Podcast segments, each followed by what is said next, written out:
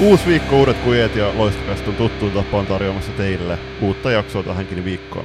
48. Tämä menee, menee kun hiihtämällä konsana aikana armeijassa nämä viikot tällä tavalla, kun joka viikko napsahtelee uutta jaksoa ja me joudutaan vääntämään näitä.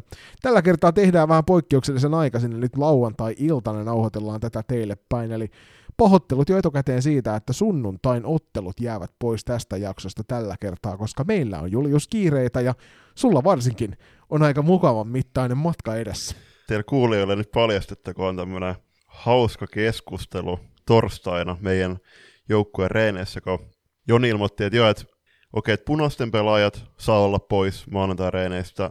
Rakas apuvalmentajani punaisissa, eli Lumpeen Miikka, saa olla pois.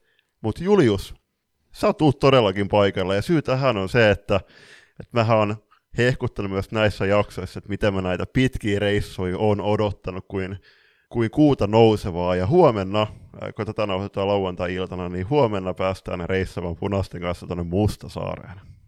No niin, siellä on Vaasan seutuvilla Mustasaaressa tosiaan on pelit ja mielenkiintoista äijät painaa sinne ees taas reissun tyttöjen kanssa, eli et, ei minkäännäköisiä yöpymisiä, vaan aamulla lähtö, yöllä paluu ja siitä sitten reippahana ja raikkahana kaikki kouluihin ja töihin seuraavana päivänä. Katsotaan nyt, mikä se tyttöjen kohdalla se tilanne on. Toivon mukaan osa saa edes tästä vapautuksen, mutta ei meikäläiselle ainakaan sen ihmeempiä kuulu koulu, kouluun ja salibändiin ja siinähän se aika pitkälti menee. Nyt tuossa odottelen, että tytär saapuu kotiin kavereiden kanssa viettämästä iltaa tuolla, niin eiköhän tämä tästä taas ensi viikko sitten mene näissä samoissa merkeissä, mutta onko sulla Julppa jotain ihmeitä?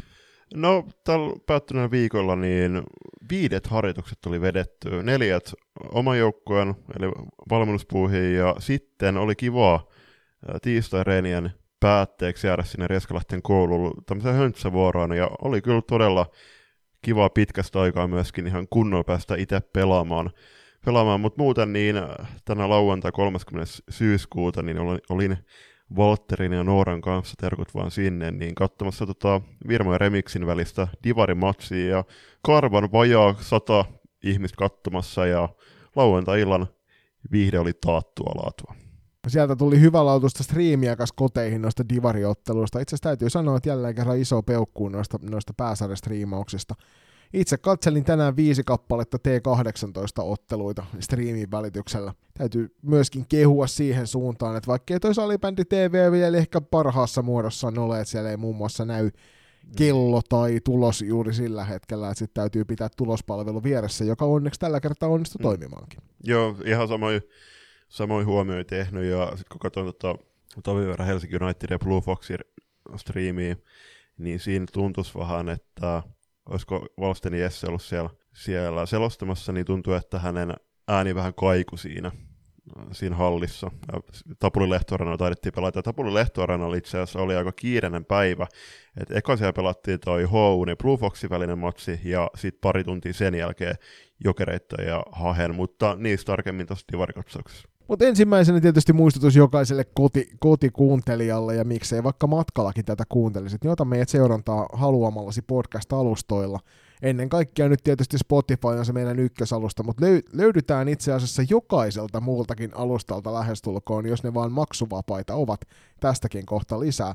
Sen verran tuossa tein taustatutkimusta tällä viikolla, että aika monessakin podcast-palvelussa meidän podi ilmestyy esille, mutta Spotify on se, mitä me eniten eniten kyllä halutaan, että porukka käyttää, ja ennen kaikkea kun käyt siellä, jos tulee jotain palautetta, jaksoihin voi sellaisen tiputtaa, ja tietysti se, että me aina kiitetään siitä, jos jätät meille arvostelun, kiitos jo näille valmiiksi arvostelun antaneille, ja kun tätä kuuntelet, mikäli et seuraa meitä Spotifyssa, niin käy klikkaamassa sitä seuraa kohtaa sieltä, niin saadaan taas muutama ihminen lähemmäs 800 mm. seuraajamäärä. Ja tuttuun tapaan meitä löytyy kaikit somealustat myös, mutta Instagramissa lähestytään pian tota 2500 seuraajan rajaa. Et eiköhän oteta, viime jaksossa otettiin yhteisesti tavoitteeksi, että ylitetään 900 seuraajan maaginen rajapyykki Spotifyssa. Tällä hetkellä niitä seuraajia on about 720, niin nytten otetaan ig niin 3000 ennen tämän tuotantokauden loppuun. Muistaakseni sä kyllä sanoit viime jaksossa, että tuhat Spotify seuraa ja sen takia mulla meinasi leuka tippua lattian, ehdin just ottamaan se kiinni käsilläni. Mutta hei, tavoitteet on hyvä olla ja ennen kaikkea mitä niitä turhaa matalalle asettamaan, koska niistä pääsee silloin helposti yli. Mutta hypitään julppa ensimmäiseen puheenaiheeseen, joka ei varsinaisesti liity suoraan salibändiin, vaan liittyy yhteen näistä salibändipodcasteista tai muutamaankin niistä tässä tapauksessa, jotka tuolla pääkallon alla pyörii. Ja nythän pääkallon, siellä on ylijohtavan aitio ja sitten kallokästi, niin löytyvät tällä hetkellä maksumuurin takaa, eli semmoinen 5 euroa kuukaudessa, kun rahaa tiputtele sinne pääkallon suuntaan, niin saat näitä kahta podcastia kuunnella, jotka ilmeisesti viikoittain ilmestyy. Joo, siinä on sillä, että kal- kallokästä joka toinen viikko ja sitten ylijohtava aitio joka toinen viikko, joka tarkoittaa sitä, että kun 5 euroa maksat kuukaudessa siitä, niin sä maksat sitten per jakso 1,25 euroa.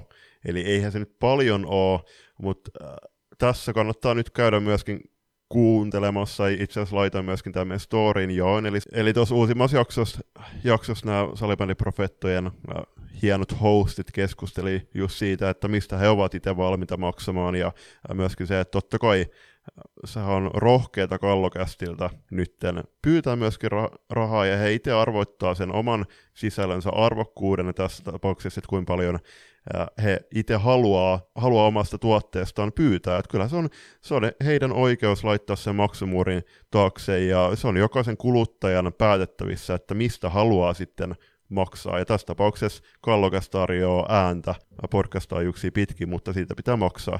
Ja totta kai tässä, tapa, tässä vaiheessa varmasti usein nyt mietti, useampi nyt miettii, että tullaanko me Loistokästin kanssa siirtämään meidän podcast-sisältömme maksumuurin taakse, ja Joni voi vastata. Siis eihän me tulla missään tapauksessa siirtämään muuta kuin sen maksumuurin taakse, että me maksetaan mm. tästä koko aikaa, että me tätä podcastia saadaan tehdä.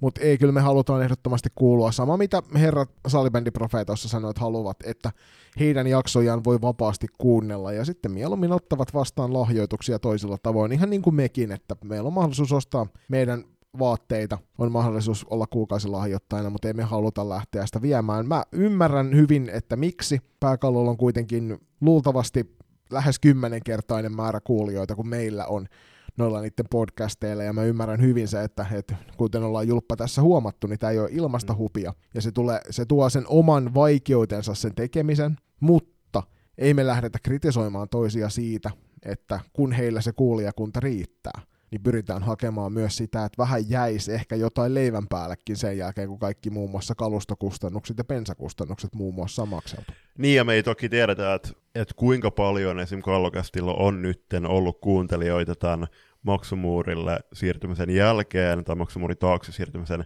jälkeen, että niin kuin sanottu, niin okei, okay, poikia ja miesten salibändi, niin onhan se nyt, näkyy se myöskin tuolla pääkallon keskustelupalstoille, että kyllähän se huomattavasti äh, suuremman määrän porukkaa kerää myös keskustelemaan sinne, mutta kyllä siitäkin on nyt keskusteltu pääkallon äh, foorumeilla, että, että kuin moni on oikeasti loppujen lopuksi valmis, valmis maksamaan tuosta kallokastin sisällöstä, ja se nyt nähdään sitten myöskin äh, pidemmän päälle, että kuinka kauan toi tulee kestämään, että ei me ei tiedetä niitä lukuja, lukuja mutta kyllä se jos niin loistokästi miettii, niin me just tuotetaan tällä tyttö- ja naiselementiskeneelle sisältöä, ja me ollaan tämmöinen asiapitoinen viikkomokasiinityyppinen ohjelma, että joka viikko tarjotaan, tarjotaan puhetta meille tärkeistä asioista, ja nyt kun huomataan just vaikka pääkallon nettisivuilla, niin ei siellä hirveästi keskustella tyttö- ja naissalibändistä, ei foorumeilla valitettavasti, mm. toki ei siellä hirveästi ole, ole tota, myöskään niitä perustettu,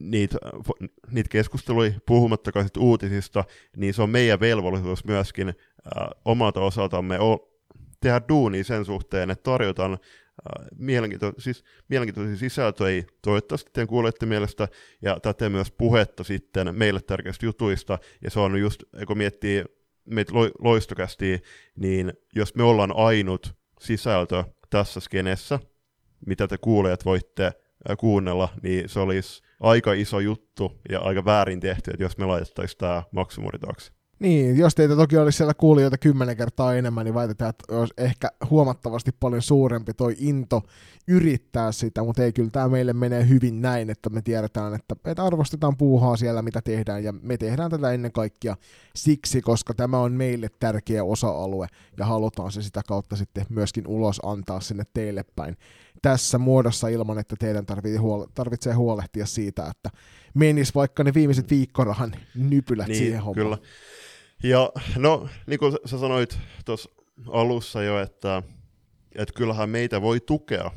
Että just, että me etsitään yhteistyökumppaneja, me ollaan myöskin saatu tässä kolmen vuoden aikana niitä esim. viime tuotantokaudella, ja sitten meillä on ne Climatein kanssa tuotettu vaatemallisto, mitä te voitte käydä myöskin ostamassa. Ja sitten on ne kuukausi lahjoittajaksi ryhtyminen Patreonin kautta. Eli nämä on niitä keinoja, miten te pystytte myös rahallisesti meitä tukemaan. Ja onhan se, totta kai, jos mietitään meitä myöskin, meitä kahta, niin me tuotetaan jakso kerran viikkoon, mutta se ei ole se puolitoista tuntia puhetta, mitä me, mikä on se meidän työ näiden jaksojen eteen, vaan totta kai me tehdään, keskustellaan päivittäin salibändistä, okei niin, jouk- yhteis- yhteisen joukkueen kautta, mutta myös, myöskin loistoksen kautta, ja täten ää, se tuntimäärä, mikä jaksojen eteen on, niin totta kai se on moninkertainen verrattuna siihen sisältöön, mitä te sitten aina maanantaisin, vaikka tämän nimikkosarjamoita kuuntelettekin, mutta summa summarum, niin tällä hetkellä se on rakkaudesta laji.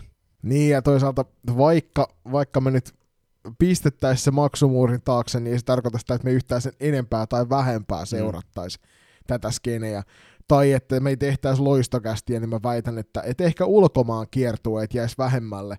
Ei välttämättä tulisi niitä katsottua Flashcoren kanssa niin, niin valtavan runsaasti, mutta suoraan sanottuna niin ei se salibändikulutus mihinkään loppuisi, vaan edelleenkin viikonloppuisin kun vapaa-aika on, niin varmasti olisi joko paikan päällä kattouspelejä tai striimin välityksellä kattousmatseja, että se ei muuttuisi mihinkään nyt se ero, vaan siinä se, että pystyy ne omat ajatukset myös ulostamaan tätä kautta näin verbaalisesti sinne teille päin, että saatte sitten kuunnella ja olla samaa mieltä tai jyrkästi eri mieltä, jos haluat. Just näin, ja totta kai siis jokainen kuuntelee, mitä me ollaan nyt tämän vajan kolmen vuoden aikana saatu meidän linjoille, jokainen kuuntelukerto, niin sehän merkkaa meille ihan valtavasti. Et silloin kun me, no tuossa joulukuussa tullaan tekemään tuttuun tapaan tämmöinen juhlajakso, että ko, tässä tapauksessa kolme juhlajakso, niin siinä tullaan käsittelemään tarkemmin sitä siihen astista matkaa, mutta kyllähän ne, jokainen kuuntelu, mitä jok, nämäkin jaksot tuottaa, niin onhan se omalla tavallaan sitten meille bensaa liekkeihin. Se antaa motivaatiota totta kai jatkaa myöskin sen puheen tuottamista nauhureiden kautta teille. Ja sitten se, että vaikka te ette nyt menisi välttämättä Patreoniin heti saman tien meitä tukemaan, niin yksi ilmainen, vink, yksi ilmainen tapa, miten te voitte tätäkin junaa laittaa eteenpäin menemään ja tätä skeneä kasvattamaan, niin jakakaa aina ne teille mielenkiintoiset jaksot eteenpäin kavereille, laittakaa kysymyksiä tulemaan, puheenaiheet tulemaan jaksoihin, ja sitä kautta vaikuttakaa itse jakson sisältöön. Eli TLDR Loistokästi ei ole menossa maksumuurin taakse, mutta nostetaan varovaisesti littipeukkua kallokästi ja pääkallon suuntaan siitä, että testaavat, miten tämä toimii Suomessa, joka on kuitenkin podcastien lilliputtivaltio. Mennään seuraavaan asiaan, ja nyt kun me meni vartti tähän ensimmäisen keskusteluaiheeseen, niin tämä seuraava on julppa onneksi pienempi aihe, eikä, eikä liippaa meille niin kuin sydäntä lähellä olevia asioita myöskään lainkaan. Eli naisten näkyvyys laji, lajin virallisessa viestinnässä, ja tästähän itse ylijohtava nosti ilmeisesti tällä viikolla jonkun vanhan, vanhan twiittinsä, missä oli linkki Ylen julkaisemaan uutiseen, jossa käsiteltiin pari vuoden takaa, missä käsiteltiin tätä asiaa, ja kyllähän niin kuin, kylmä tosiasia on se, että vaikka me ollaan menty ed- eteenpäin, niin edelleen me ollaan siinä tilanteessa, että naisten puoli tästä lajista, tämä tyttöjen puoli tästä lajista – niin tuntuu olevan aina vasta se seuraava ajatus, ei koskaan se ensimmäinen. Joo, ja se miksi itsekin bongasin tämän aiheen ää, tähän jaksoon, ja ollaan myöskin laitettu kysymyksiä teille tässä pitkin viikkoa IGn kautta, niin oli se, että että miksi, äh, miksi Lödekin nosti tuon sen vanhan tweetin esiin, niin siinähän on nimenomaan tämä epäasiallinen puhe äh, siinä lajin sisällä, että, tämä, että miksi se nostettiin, oli tämä äh, Lukon Tarmo Reunasen epäasiallinen puhe. Jotain SM pelaaja, pelaaja, toista SM Liiga pelaaja kohtaan, ja siitä sitten kun sitä lueskelin, niin siellä hienosti U19 maajoukkueen valmennustiimissä nykyään oleva ja myös tuohon ruudun asiantuntijan raatiin kuuluva Katri Luomaniimi laitteli hyvin, että Puheen lisäksi tarvitaan konkreettisia tekoja. Siis nimenomaan tässä 5. joulukuuta 2021 uutisessa sanoi. Katri Luomanimi ehdottaa, no, että naiset voitaisiin nostaa miesten kanssa samalle viivalle lajin virallisessa viestinnässä. Naisia fanittava joutuu aina swipaamaan ja klikkaamaan. Liikan sivuilla avautuu miesten osuus suoraan ja naisten puolella joutuu klikkaamaan. Instagramissa tehdään hyvää työtä, mutta kuvakaruseleissa miehet tulevat ensin ja naiset aina toisena. Niin, tämä on siis hauska puoli, että tämä uutinen on tullut joulukuussa 2001, 2021. Mm. Ja edelleenkin, näin niin kuin kohta, ko, kohta niin kuin kaksi vuotta tämän jälkeen, niin meidän liikan sivut avautuu miesten puolelle. Ja itse asiassa mulla, mulla se menee suoraan tietysti, kun täällä on nämä omat, omat linkit, minkä kautta klikkailee tonne, niin se menee automaattisesti ensin naisten puolelle. Mutta sitten kun sä klikkaat sitä ottelukohtaa, niin nyt se hyppää niin kuin automaattisesti takaisin sinne miesten puolelle seuraavaksi. Tämä on varmasti tämän uuden tulospalvelun ansiota myös se, että se toimii ihan sillä tavalla, kun sen pitäisi toimia.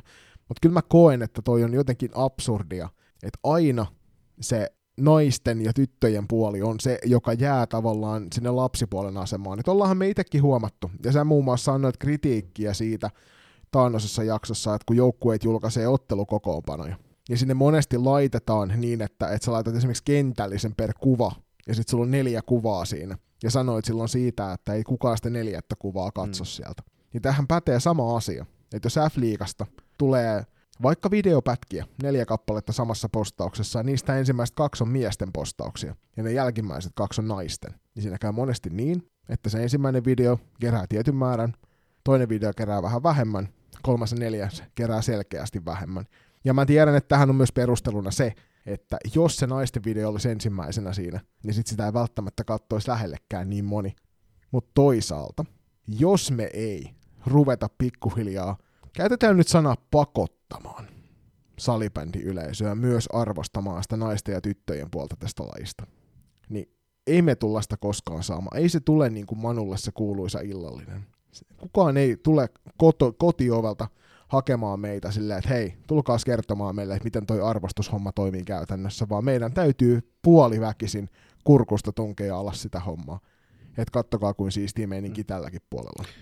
Hyvin sanottu, ja kun katsoo vaikka F-liigan Instagram-tiliin, siellä on 23 000 seuraajaa, ja kyllähän mekin ollaan tässä keskusteltu, että jos menee vaikka tuohon F-liigan feediin, katsoo noita kuvia, niin jos on sekä miehillä että naisilla on saman päivän matseja, niin kyllä se on tähän päivään saakka, itse asiassa lauantaihin 30. syyskuuta, jos se nyt väärin kato, niin joka päivänä ne miesten ottelut on ollut ensimmäisenä siinä postauksessa, joka tarkoittaa sitä, että joutuu swipaamaan oikealle, jotta saa sitten sen naisten otteluohjelman sille päivälle näkyviin. Mutta tänään itse asiassa oli raikas uudistus, että tässä on Katrina Lounan kuva, ensimmäisenä on neljä hienoa ottelua, ja sitten toisena kuvana on Peter Strexe eli Tepsin latvelaistähden kuva, ja siinä on nämä kolme miesten f matsia tältä päivältä.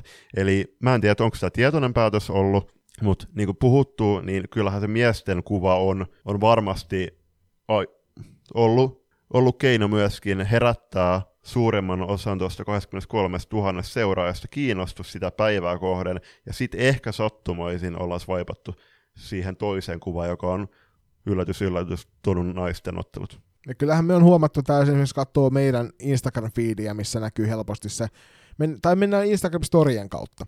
Välillä niitä tulee tosi montakin, kun joukkueet on aktiivisia, seurat on aktiivisia, salibändikenttä on aktiivisia, ja sä heittelet eteenpäin niitä. Niin katsojamäärissä tulee hurja pudotus mitä pidemmälle sä meet sinne. Ensimmäisellä kuvalla, ensimmäisellä storylla saattaa olla kevyesti useita satoja mm. ihmisiä, ja sitten sä meet neljän päähän, ja sitten siellä ru- ruvetaan puhumaan jo alle 200 ihmisestä, kun niitä katsoo. Ja se tiputus on valtava, jos se tiputus on samaa luokkaa noissa hommissa, niin kyllä se on aika huolestuttavaa, että sinne mennään väkisin. Ja itse asiassa niin kuin mä kuten tiedätte kaikki siellä ja Julius myös hyvin, niin mä oon podcastien suurkuluttaja ja varsinkin englanninkielisten podcastien, että suomalaisia podcasteja en juurikaan kuuntele, jos ei satu olemaan salibändipodcastia tai sitten kimanttia, joka taas toivon mukaan kohta pyörähtää todenteolla käyntiin. Mutta satuin kuuntelemaan Tenniksen historiasta asiaa tässä taannoin. Ja musta on tosi mielenkiintoista, kun siinä keskusteltiin sukupuolten välisestä tasa-arvosta – ja siitä, että tennis on alusta lähtien ollut molempien, tai no nyt useampien sukupuolten, mutta silloin kahden sukupuolen juttu. Ja alusta lähtien niitä, nu, niitä naisia on myös nostettu esille siellä. No kyllähän se näkee nykypäivänä esimerkiksi siinä, että kun noita tulee noita ö, palkkiorahoja maksetaan. niin naisten tenniksessä ne palkkiorahat on samaa luokkaa kuin miesten palkkiorahat. Eli naisten ei tarvitse enää hakea sitä tenniksen puolesta tasa-arvoa. Toki tähän varmaan nyt tulee sitten palautetta niiltä, jotka tietää asioista enemmän, että ei se nyt täydellisen tasa-arvosta ole. Mutta jos tenniksessä on ollut supertähtiä naisten puolella myös 1800-luvun puolella, niin se kertoo aika paljon siitä, että kuinka pitkän matkan se laji on kulkenut. Ja ennen kaikkea se, että alusta lähtien se toiminta on ollut järkevä. Me ollaan nostettu myöskin tätä superpesistä esiin, että superpesis on mun mielestä tosi hyvin sekä naisten että miesten sarjojen nostelu esiin pitkin kautta. Totta kai kun pesäkarhujen matsiin menin yhdessä Matti Pienihäkkösen kanssa, siinä oli Manse PP vastassa siinä naisten superpesiksen toisessa finaaliottelussa, niin siellä oli hyvin porukkaa paikalla. Somessa tosi raikasta ja hyvää tekemistä, varmasti joka omalta osaltaan sitten tuo porukka hallelle. Mutta onhan se myöskin nyt meidän tyttö- ja naissalembändin yhteisön tehtävä itse saapuu myöskin tuonne katsomoihin. Ei se ole pesäkarhujen toisessa finaaliottelussa, niin siellä oli joku 1700 ihmistä, niin ei ne ole sinne sattumalta löytänyt tietää, vaan on mennyt sinne nimenomaan seuraamaan mielenkiintoista ottelua. Totta kai äh, tuommoinen mestaruustason matsi, niin luonnollisesti se tuo runkosarjoitteluun enemmän porukkaa, mutta jos katsoo viime vuoden playerei, niin oli siellä naurettua vähän valitettavasti porukkaa, niin kyllä se on nytten, ton, mä nyt puhun ihan jokaiselle teistä, niin mä pyydän, että kaikki no, junnumatsit, ää, aikuisten matsit, pääsarjan matsit, niin jos se matsi edes vähäkään kiinnostaa, niin menkää paikalle, maksakaa se about 10 euroa pääsylipusta, ostakaa kausikortti, viekää sinne teen kaverei, ja sitä kautta myöskin saadaan näkyvyyttä sille sarjalle, koska tällä hetkellä niin ei se, että jos siellä on se joku 100-150 ää, ihmis katsomassa sitä paikan päällä, niin valitettavasti se myöskin väistämättä vie sitten kiinnostusta muualle. Niin, ja ennen kaikkea pitää muistaa se, että tosi monessa ainakin isommassa kaupungissa niin noita kausikortteja saa muun muassa kirjastosta lainaan. Eli jos sulla on frendejä, jotka ei halua sitä kymppiä vaikka maksaa siitä, niin käykää katsoa, jos siinä paikallisessa kirjastossa löytyisi sen paikallisen palloseuran papereita, jolla pääsisi sitten sisälle noihin matseihin sitä kautta sitten nauttimaan sit salibändistä. Puhutaan sitten tuossa myöhemmin vielä, kun EFT-asiaa käydään läpi, niin nostellaan sitten uudestaan. Mutta tämähän oli muun muassa mitä Tiina Koivisto, joka meillä tuossa toisessa on haastattelussa, niin myös tuohon niin katsojien määrään kiinnittää huomiota. Mennään kuulijapalautteisiin, koska niitä tuli tähän aiheeseen monta kappaletta – ja yksi semmoinen iso, iso sun ja mun lempiaihe siitä, että mistä me tykätään aina valittaa, on nämä ruudun tuotannot, joka näkyy hyvin voimakkaasti siinä se arvostuksen määrä myös, koska tälle kaudelle kun julkaistiin nyt noi studiopelijakaumat, no studiopeleistä nyt vielä sinällään erikseen, koska ne kaikki, ne, niinku, jos sä 18 studiopeliä teet nyt syksyn aikana, niin jakauma on hyvät, hyvät naiset ja herrat 15-3. Yhtään ainutta kuukauden peliä, ei ole naisten liikan puolelta, mutta 15 studiolähetystä miehistä ja kolme naisista. Ja mä en tiedä, kuulostaako toi niinku, se voi olla, että se on niinku, ää, seuraajamääriltään, niin se on just se oikea. Mutta kyllähän toi kuulostaa täysin naurettavalta. Se on enemmän niinku keskisormen näyttämistä kuin sitä, että nyt ollaan tarkkaan tutkittu näitä tilastoja, ja sen perusteella tämä 15.3 on juuri oikea määrä, mikä tässä pitää olla. Niin, ja me ollaan puhuttu tästäkin aiemmissa jaksoissa, mutta kun Inka Lampinen värvättiin nyt uut, uutena nimellä, nimellä siihen studiotiimiin, siellä on kaksi naista nyt, Inka Lampinen ja Katri Luomaniemi, niin heillä on, siis tuleeko ne myöskin ni, niiden miesten otteluiden studiotiimiin vai mikä homma, koska tosiaan kolme ottelua on lokakuussa, lokakuun 13. päivä Classic TPS, torstai 16. 11. Classic Eräviikingit ja 16.12. TPS PSS, niin kun katsoo noita jengejäkin, niin edelleen, hei siellä on 12 joukkuetta tämän kauden F-liigassa myöskin naisten puolella, niin voita, olisiko kannattanut katsoa myöskin noita muita jengejä? Siis kun katsoo niitä miesten, miesten otteluja, niin siellä on lähestulkoon, en nyt katso, en, en nyt katsonut tarkkaan, mutta onko siellä kaikki jengit tyyliin vähintään kerran per matsi, jos niitä, nyt on se 15 kappaletta. Ja nyt pitää muistaa, että niitä on 15 tässä ja niitä tulee vielä lisää toinen 15 mm. varmasti keväälle ja sen lisäksi myös pudotuspelit, eli luultavasti jokainen jengi tulee näkymään. Kyllähän toi on, toi on niinku vitsi itsessään jo pelkästään toi nyt studiopelien määrä. Ja mä ymmärrän sen, että ei siellä varmaan niinku ruudun tuotannoissa niin rajattomasti myöskään budjettia joka ottelusta sitä tehdä.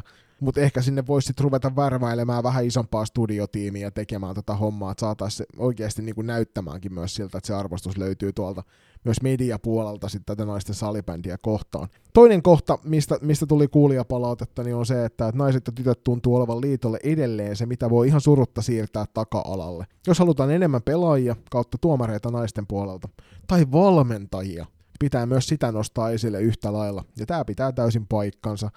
Mä en ehkä Salibändiliiton viestinnässä koe, että tässä on yhtä isoa ongelmaa. Maajoukkue tie striimauksista ja niistä uutisoinneista, maajoukkue-uutisoinneista myös, niin näissä on ollut ongelmia, mutta se johtuu ihan puhtaasti siitä, että ei Salibändiliitollakaan sitä rahaa ole, kuten hyvin tiedätte, niin heittää ihan mihin tahansa. Ja mikäli niitä tekijöitä ei siellä naisten puolella vapaaehtoisesti paikan päällä ole, niin sitten sieltä ei välttämättä mitään ulos tule. Poikien puolella niitä monesti on ja sen takia se mahdollistuu.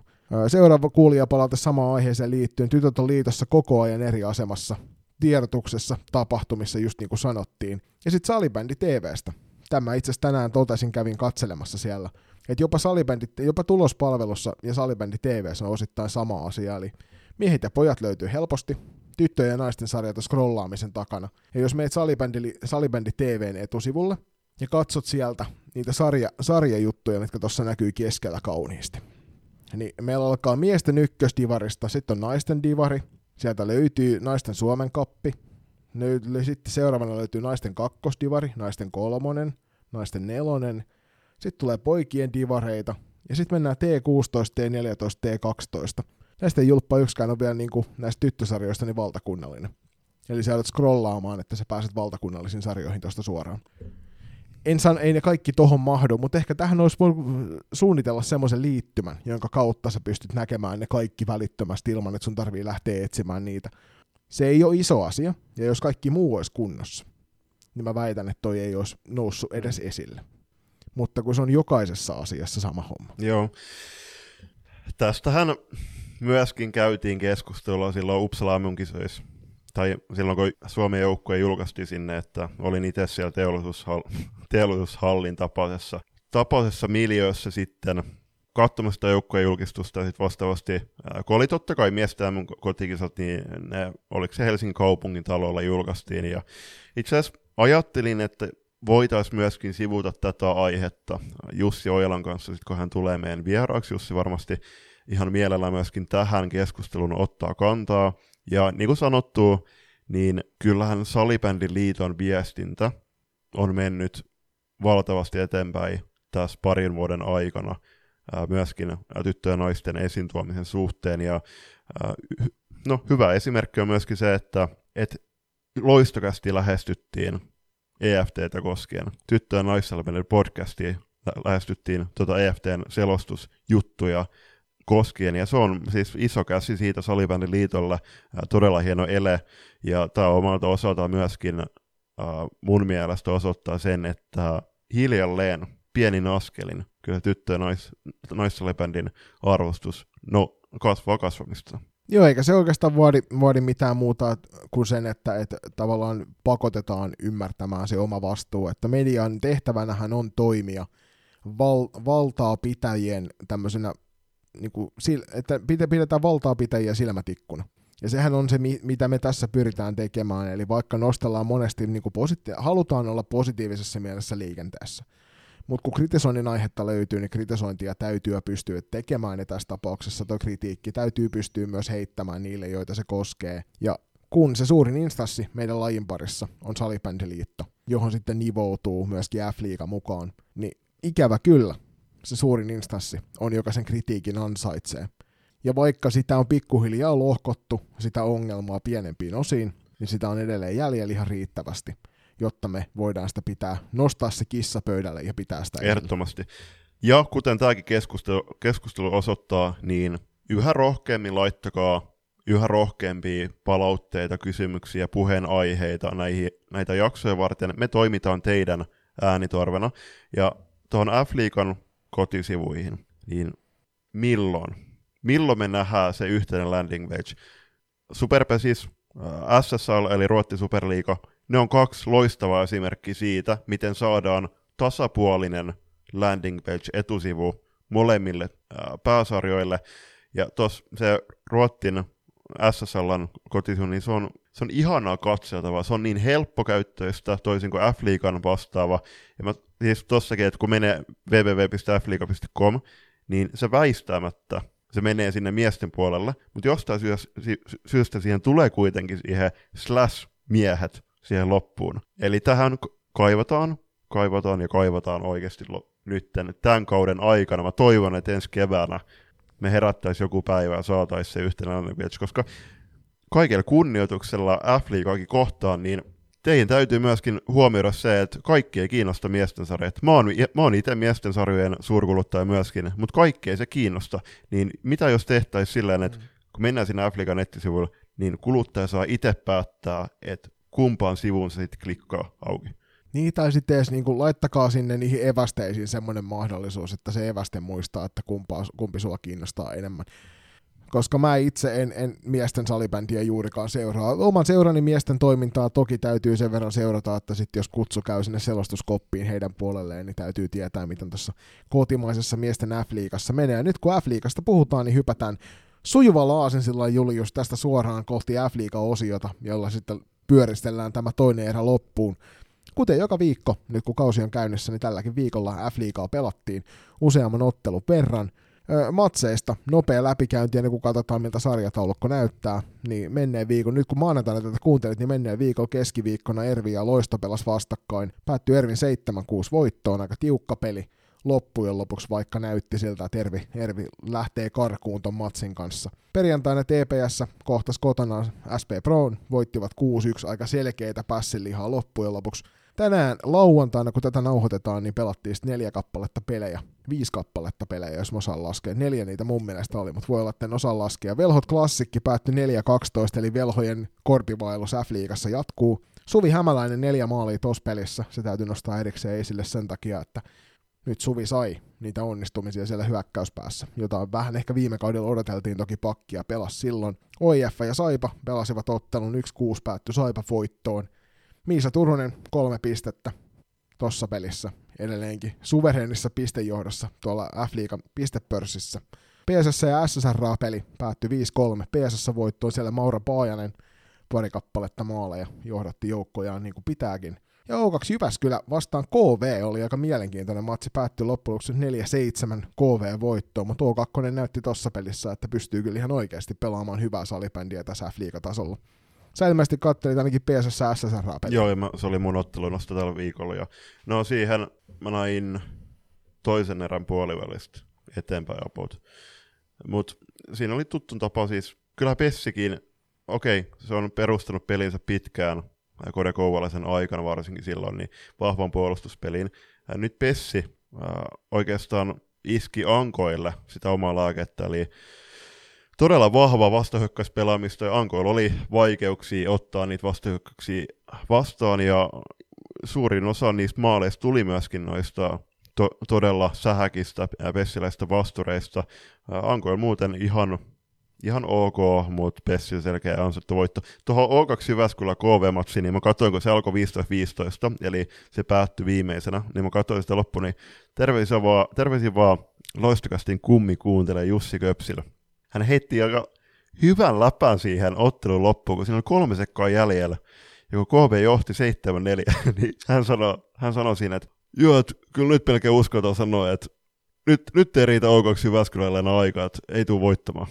Joo, kyllä se kolmeen sekuntia kolmen maalin tekeminen olisi jo aika vaikeita puuhaa, mutta tosiaan mielenkiintoiset pelit nähtiin tällä viikolla. TPS näyttää edelleen siltä, että, että jopa niin kuin hieman puolivaloilla ne, he pääsee tuossa niin sar, sarjassa voitosta voittoon etenemään. Ja katsotaan, missä vaiheessa sitten ensimmäinen joukkue pystyy heidät laittamaan niin kuin aidosti koville. Tähän mennessä ei ole ollut vielä sellaista hetkeä, ja nyt niin kuin tuossa kohta kuulette, niin TPS sai vielä sitten yhden vahvistuksen lisää tonne, ja nyt tuntuu siltä, että he rupeaa kohta kaksi f joukkuetta olemaan siellä jo pelaajia. Tämän viikon ottelun ostoista, Julppa, sulla oli tiistaina käytävä, käytävä kova peli, jonka haluat mm, nostaa mm, esille. Ehdottomasti, eli Classic O2 Jyväskylä. Classic no 12 maalia rollatteli velhojen verkkoon, ja tällä hetkellä kuitenkin, toikin kun puhuttiin Suvi Hämäläisestä, niin toi oli mitä loistavin mahis myöskin saada onnistumisia sitä myöten kasvattaa itseluottamusta itse kullekin pelaajalle.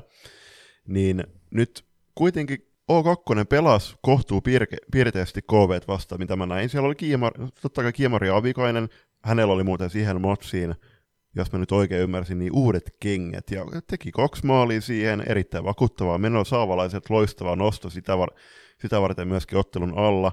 Ja Iina Latvala äh, todella, no siis yksi liikan nopeampi pelaaja ja samalla mä tykkään siis todella viihdyttävä pelaaja, erittäin, erittäin hieno pelaaja.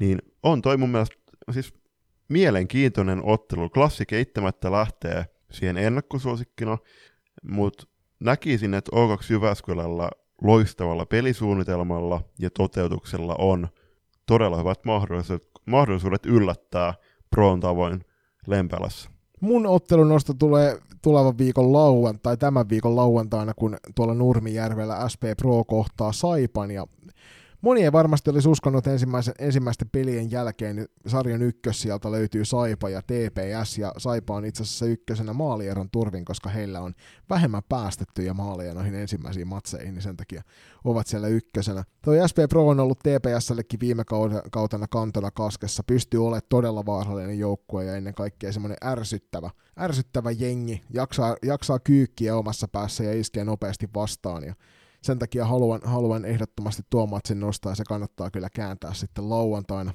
omasta mikä se sitten onkaan. Jos Atte Juutin tavoin sun telkkarista loppuu nyt niin kuin vihdoin Ruutu Plusan mahdollisuus katsoa suoralla, niin katso sitten vaikka kännykän tai tel- ton tietokoneen kautta, jos et pysty telkkarista enää vilkaisemaan. Mutta siinä on mun ottelun nosto. Mennään muutama puheenaiheeseen F-liigaan liittyen. Ota Julppa ensimmäinen.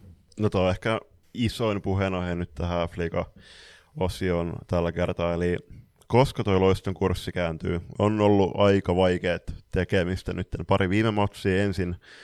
Oiffi vastaa Turpiin niin, että Tukka lähti ja Ervi vastaa nyt 7-6.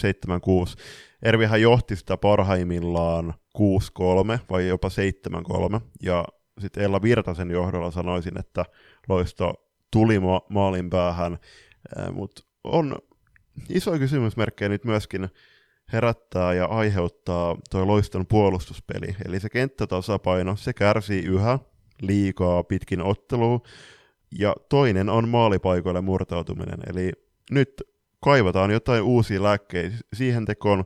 On siellä totta kai Ulla Valtolan äh, kaltaisia supertalentteja Ulla Valtola nyt etunenässä, joka myöskin omalla liikkeellään pystyy murtautumaan sinne keskustaan.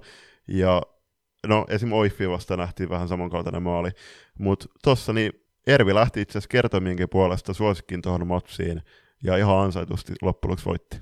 Joo, ei kyllä Ervillä oli oma pää paremmin hallussa, niin kuin kokonaisuutena se viisikkopuolustus toimi fiksummin siinä pelissä, ja niin kuin tuossa sanoit, niin nuori 2007 syntynyt Ella Virtanen johdotti kyllä omaa joukkuettaan, oli, oli mielestäni oman joukkueensa paras pelaaja tuossa pelissä – mitään toki muilta, muilta johtavilta pelaajilta siinä pelissä poisottamatta, mutta tuntuu siltä, että loisto ei oikein päässyt nyt käyntiin. Ykköskentällinen toimii hetkittäin, mutta useimmiten sekin menee joko liian nätin syötön hakemiseksi tai sit itse kuskaamiseksi, joka ei mahdollista sitä niin kuin nopeata pelaamista oikeastaan millään tavalla muuta kuin rikkinäiseen kenttään sitten taas vastahyökkäyksistä. Kakkoskentällinen, jota Milla Granlut johtaa, niin tuntuu, että ei ole päässyt vielä niin kuin portista ulos.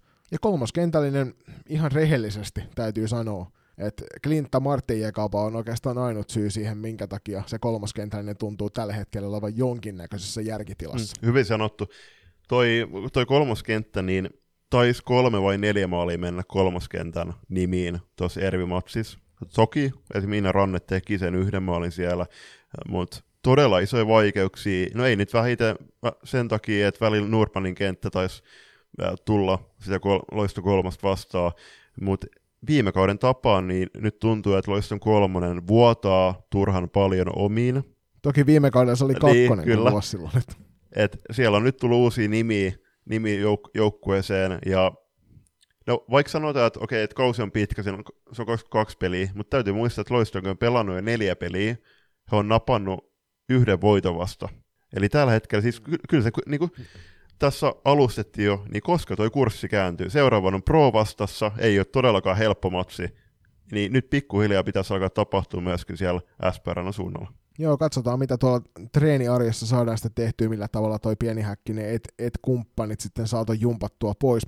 Ervistä sanoitkin tuossa mainitsit Hanan ja Suhosen Taru Nurmanin laidoille laitetut nuoret Nuotestarsista siirtyneet Evelina Hana ja Pinja Suhonen on tullut todella kovalla hyökillä tähän, tähän liikakauteen ja ennen kaikkea näyttäneet sen, että, että junioreissa tehdyt tehot eivät olleet mitään silmänlumetta, vaan pystyvät myös naisten liikatasolla olemaan todella kovan luokan maaliiskijoita, eikä sitä haittaa hirvettävästi se, että tuntuu, että Taru Nordman siinä keskellä näkee joka ikinen kerta, kun näistä jommalla kummalla on maalipaikassa lapavapaan. Joo, mä taisin heittää Taru vähän rapasiin ekojen otteluiden perusteella, mutta nämä kaksi viimeistä matsia, varsinkin nyt tämä loistomatsi, okei, se on yksi ottelu muiden joukossa, mutta äh, Nordman näytti tuossa ottelussa, että miten hän parhaimmillaan on tämän sarjan paras sentteri.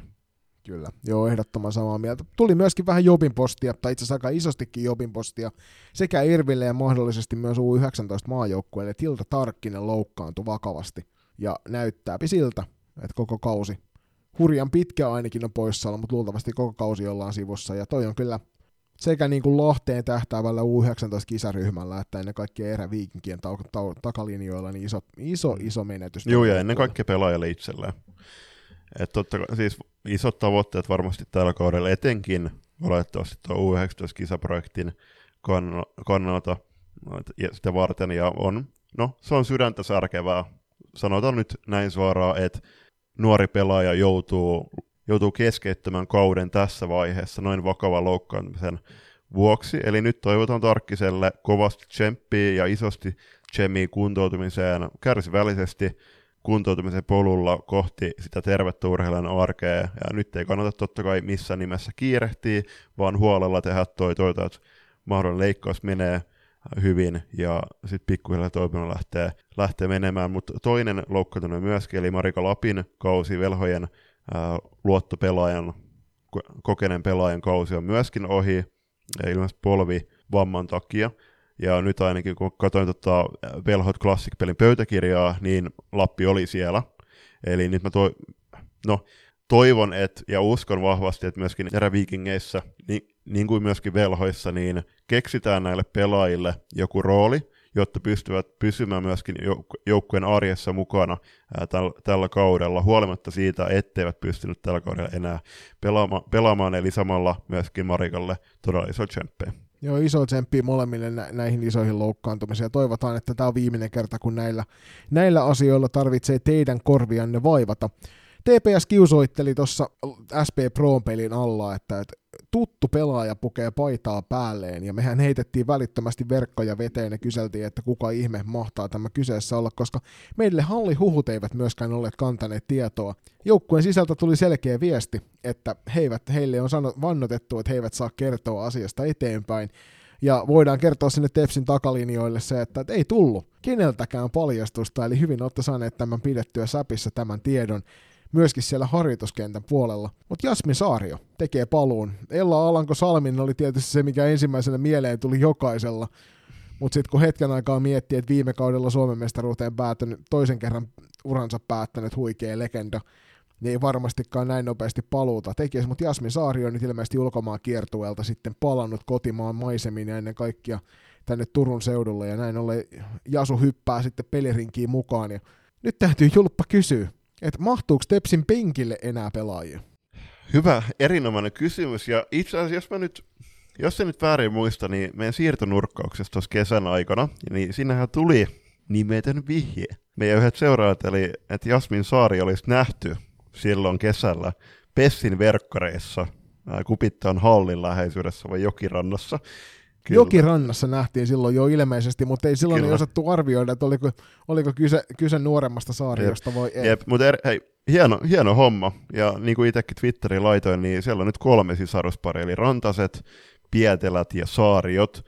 Ja kyllähän Jasu pelasi erinomaisen kauden edelliskaudella Pessiriveissä, kun he silloin hävisi finaalisarjan äh, Game 7 Tepsillä. Äh, mielestä, mun mielestä äh, Saari oli Pessin melkeinpä paras pelaaja siinä sarjassa. Joo, on kyllä kovan luokan vahvistus tälle joukkueelle, mutta siellä nyt jo tähän mennessä tuntuu, että penkin päässä olleet pelaajat eivät ole päässeet edes istumaan. Ja nyt kun nuorempi saario hyppää jengiin mukaan, luultavasti vie siitä ainakin alkuun kolmosesta pelipaikan joltain, kun pelikuntoon mm. pääsee, niin tarkoittaa silloin sitä, että joku tipahtaa nyt jo pelaavasta kokoonpanosta ulkopuolelle. Aika tiukkoja aikoja käydä, tai varmasti niin kuin pientä korvien välitaistelua saattaa käydä siellä penkin ulkopuolella, pelaavan kokoonpanon ulkopuolella mm. olevat pelaajat. Niin, jos miettii, että tuossa tulee vielä sitten Sofia Leino ja Emilia Pietilä takaisin, takaisin ja sitten Jasu Saario, niin siinä on kolme pelaajaa. No, jos te katsotte, että ketkä kolme pelaajaa siellä on nyt penkkiä kuluttanut oikeastaan alkukaudella. Okei, Ronja Niemi oli tosiaan siinä äh, hetken aikaa stunttaamassa äh, Henrika Maikola, kun Maikola oli, oli hetken sivussa, niin toi kolmikko, eli Joona Kaasalainen ja Nina Hämäläinen ja Ronja Niemi nyt olisi varmasti ekana tyrkyllä sinne penkeiltä katsomaan. En tiedä, siis onko Stepsillä ja Virmalla nyt tällä hetkellä vielä joku yhteistyösoppari, koska jos katsoo tuota Ervin menoa, niin siellä vielä Värränkivi muun muassa on ollut nytten penkillä, oikeastaan kaikissa f tähän mennessä. No tänään 39. Viola olisiko tehnyt debyytin nyt Norssin riveissä, kun Norssi ja Ervi on nyt yhteistyö seuroja vieläkin, niin tätä kautta, kun en, okei, mä mikä mä oon sitten päättämään, että miten pela, mitä pelaaja tekee sitten urallaan, että on, onko se sitten nättiä penkin kautta voittaa Suomen mestaruus vai sitten hakee peliminuutteja jostain muualta. Mutta mä en sitä päätä, pelaaja saa itse päättää. Joo, ei lähdetä heitä siitä kritisoimaan, mutta kyllä tässä ehkä niinku pikkuhiljaa ruvettaisiin toivomaan aika voimakastakin kierrätysliikettä tuohon rosteriin ihan vaan sen takia, että, että siellä mahtuu kaikki niistä 27 pelaajasta, jotka niillä täältä tällä hetkellä edustusringissä oli pelaamaan jossain vaiheessa. Hei, mutta uusia pelaajia TPSään, uusia vanhoja pelaajia, mutta uusia pelaajia liikakentille on nähty aika voimakkaasti tässä menneen viikon aikana. Sä tykkäät näistä enemmän aina intoilla, niin sä saat Julppa heittää nämä kaikki nimet ja ennen kaikkea, kun tuossa on sullekin hyvin lämpimissä väleissä oleva seuran pelaaja. Eli onko tässä nyt Julpan name-droppailu? Julpan name-droppailu, anna Eli Faktorin, tämä Faktoria velhojen farmisoppari, niin se on nyt saanut konkretiaa meidän laiväellä myöskin nähtäväksi kokoonpa, F-liigan kokoonpanojen muodossa, eli Faktorin Sanni Fredriksson, Iita Hirvonen, Julia Pehkonen ja Nea Rova on tehnyt nyt nämä F-liigan debyytit velhojen paidassa, ja sen lisäksi Ankkojen eli SSRan junnuista Netto Sarvioha ja Sofia Rontti oli mukana tuossa Pessin ja Ankkojen välisessä lauantain matsissa Auroralla. Eli tälle kuusikolle Suuret onnittelut f debyteistä. Toisessa erässä pääsette kuulemaan sitten vielä Tiina Koiviston ajatuksia säpäkipinästä, mutta sitä ennen. Ennen kuin siirrytään Divari-katsaukseen, niin mä välitän nyt, en tiedä monennetta kertaa, mutta Klassikille ja Erville äh, todella isot uploadit erittäin hienosta sometekemisestä. Mä laitoin itse asiassa Klassikille ihan sinne äh, IGDMään viestiä kehui, että äh, nyt menen vi- viime viikon aikana oli oli tosiaan Julia Saarinen ja sitten oli Eetu Sikkinen, väli, välittivät terveiset matsin jälkeen, niin tosi hieno tämmöistä roikasta uutta sisältöä, erittäin hieno duuni. Sama itse asiassa Velhoilla on ollut tämmöiset terveiset matsin jälkeen, ja sitten Ervil myöskin, niin on se illastoisen erittäin hienoa katsoa, että siellä sekä naisten että miesten puolella tehdään tosi hienoa ja tasapuolista sisältöä. Well done. Ervin niistä pelaajaesittelyvideoista, niin se 80-luvun teemagrafiikka niissä, niin se vaan toimii. Kannattaa käydä katsomassa. Otetaan ennen divarikatsausta vielä nopeasti. Jussi Ojala heitteli Sitterissä, tai niin kuin ollaan tässä leikkimielisesti sanottu, että shitterissä, niin perjantain kunniaksi salibändi TV statseja, tämä nyt ei toki kuulu F-liigaan, mutta kuuluu Divariin, niin yhteensä 4519 striimattua ottelua. Elokuussa noita on ollut 954 kappaletta, 31 456 rekisteröityä katselijaa ja seuroja 148. Seurojen määrä kuulostaa julppa omaan korvaan pieneltä, rekisteröityneiden määrässä. Toki en muista sitä kokonaismäärää tähän, tähän hätään, mutta annettakoon se 954 peliä. Tarkoittaa kuitenkin yli 30 ottelua mm. joka päivä. Joo, hienoja lukuja kaikille seuroille. Rekisteröitykää nyt sinne Salibändi TV ja alkakaa tuottamaan huikeita striimejä.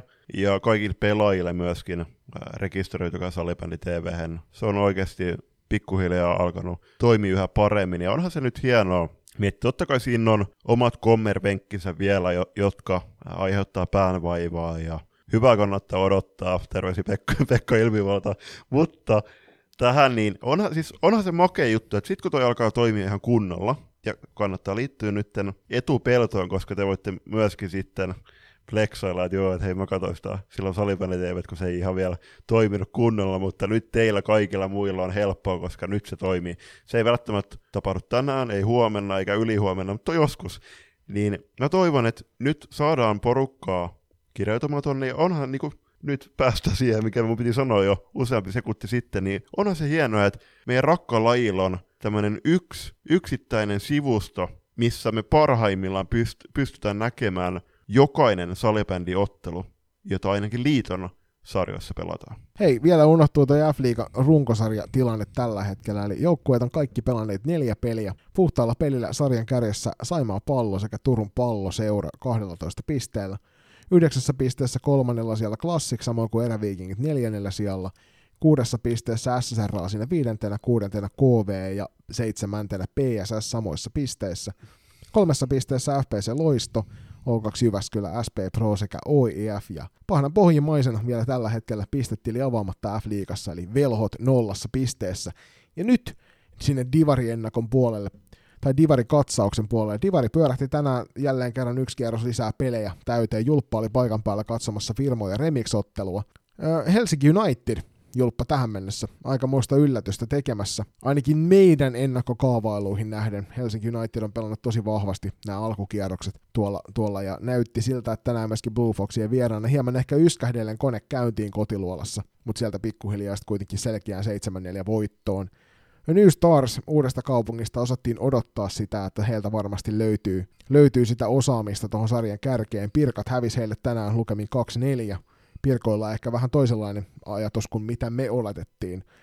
Note Stars ja Niva, Nivala, S, Nivala salibändi jengi, niin Note Starsilla ei ole ollut paras mahdollinen startti. Tänään tiukka 6-5 voitto Nivalasta – Toki Norsin kokoonpano elää aika voimakkaasti näiden junioripelien yhteistyökuvion kautta, että sen takia toi on aika, aika eläväinen toi porukka. Virmo Remix tosiaan saat Julppa Kot sanoa tarkemmin 13-3, siellä Virmo tänään voitti. Ja Jokerit, joka on aika vakuuttavaa peliä osoittanut tähän mennessä, niin Hahesta, eli Haukiputaan heitosta 8-2 voitto. Tämä peli oli parhaimmillaan niin, että siellä oli 5-0 toi lukemat ja Jokereiden maalivahdilla oli kaksi torjuntaa, kun kaverilla oli 15, eli 22 oli vedot sinne suurin piirtein ottelun puolivälissä.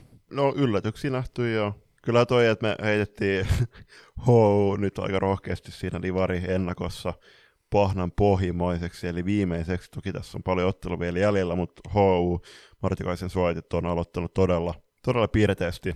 Ja Nivala, jos otat 13 maalia turpaa 13 maalilla turpaa siinä sarjan avauksessa, niin kun matkaat vielä aika pitkän reissun tuonne Espooseen, niin 6-5 ei ollenkaan huono.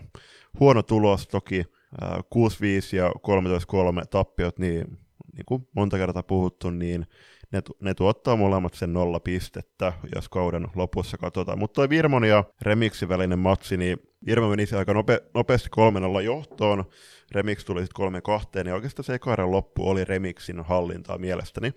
Ja Remixin he vaihtoivat vähän yllättäen siinä ekan erän puolivälissä Veskaria, ja sinne hyppäsi sitten Alina Hannu tilalle. Alina Hannu pelasi itse to- tosi hyvän pelin, vaikkakin päästi sitten olisiko kymmenen maalia, eli aika paljon, mutta kuitenkin näyttäviä torjuntoja. Mutta onhan toi Remixin ykköslaiterpari Kaije Sinor ja Essi Ronkanen ihan huikea parivalikko tähän sarjaan.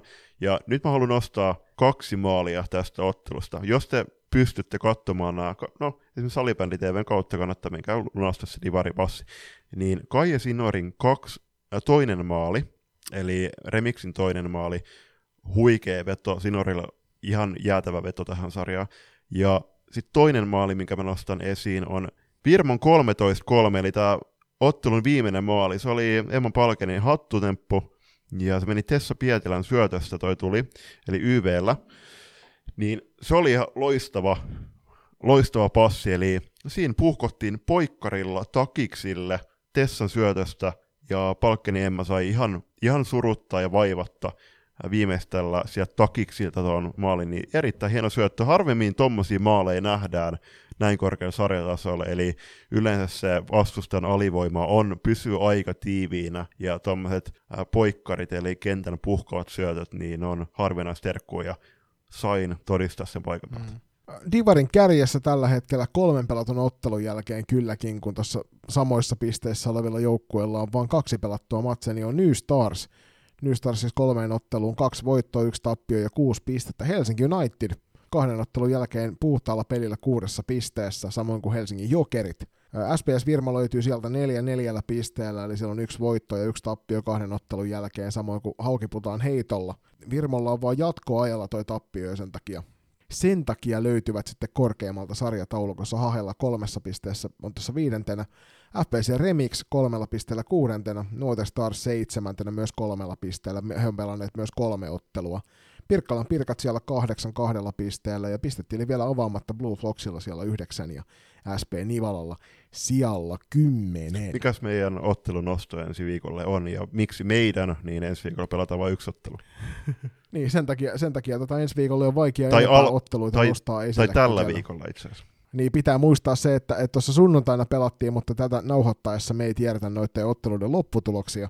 Sunnuntaina on pelattu useampikin ottelu, mutta ainut peli tälle viikolle, minkä pääsette katsomaan, niin on 60 tuolla Hanihallissa Mynämäellä pelattava SPS Virma vasta Helsinki United, ja tälle voidaan julppa antaa aika lämmin paikalle saapumis. Ehdottomasti, ei vähiten sen takia, että hei, nyt taku varmasti näette maajoukkue tähtiä. Siellä on sekä Ruby Wright Australian maajoukkueesta ja Blanco Beno ja Unkarin maajoukkueesta Helsinki Unitedin riveistä. Eli lämmin suositus, saapukaa paikalle. Se on joku taas 5 euroa maksaa sisäänpääsyn maksu. Siitä menette kahvilan kautta, ostatte ison kahvin tai mitä ostattekaan, menette Hanihallin loistaviin katso, loistavaan katsomotilaan nauttimaan salibändistä ja tällä hetkellä divarisalibändistä. Ja ennen kuin mennään toiseen erään, niin päätetään tämä ensimmäinen erä Divarin sloganiin. Divari, tarinoita täynnä.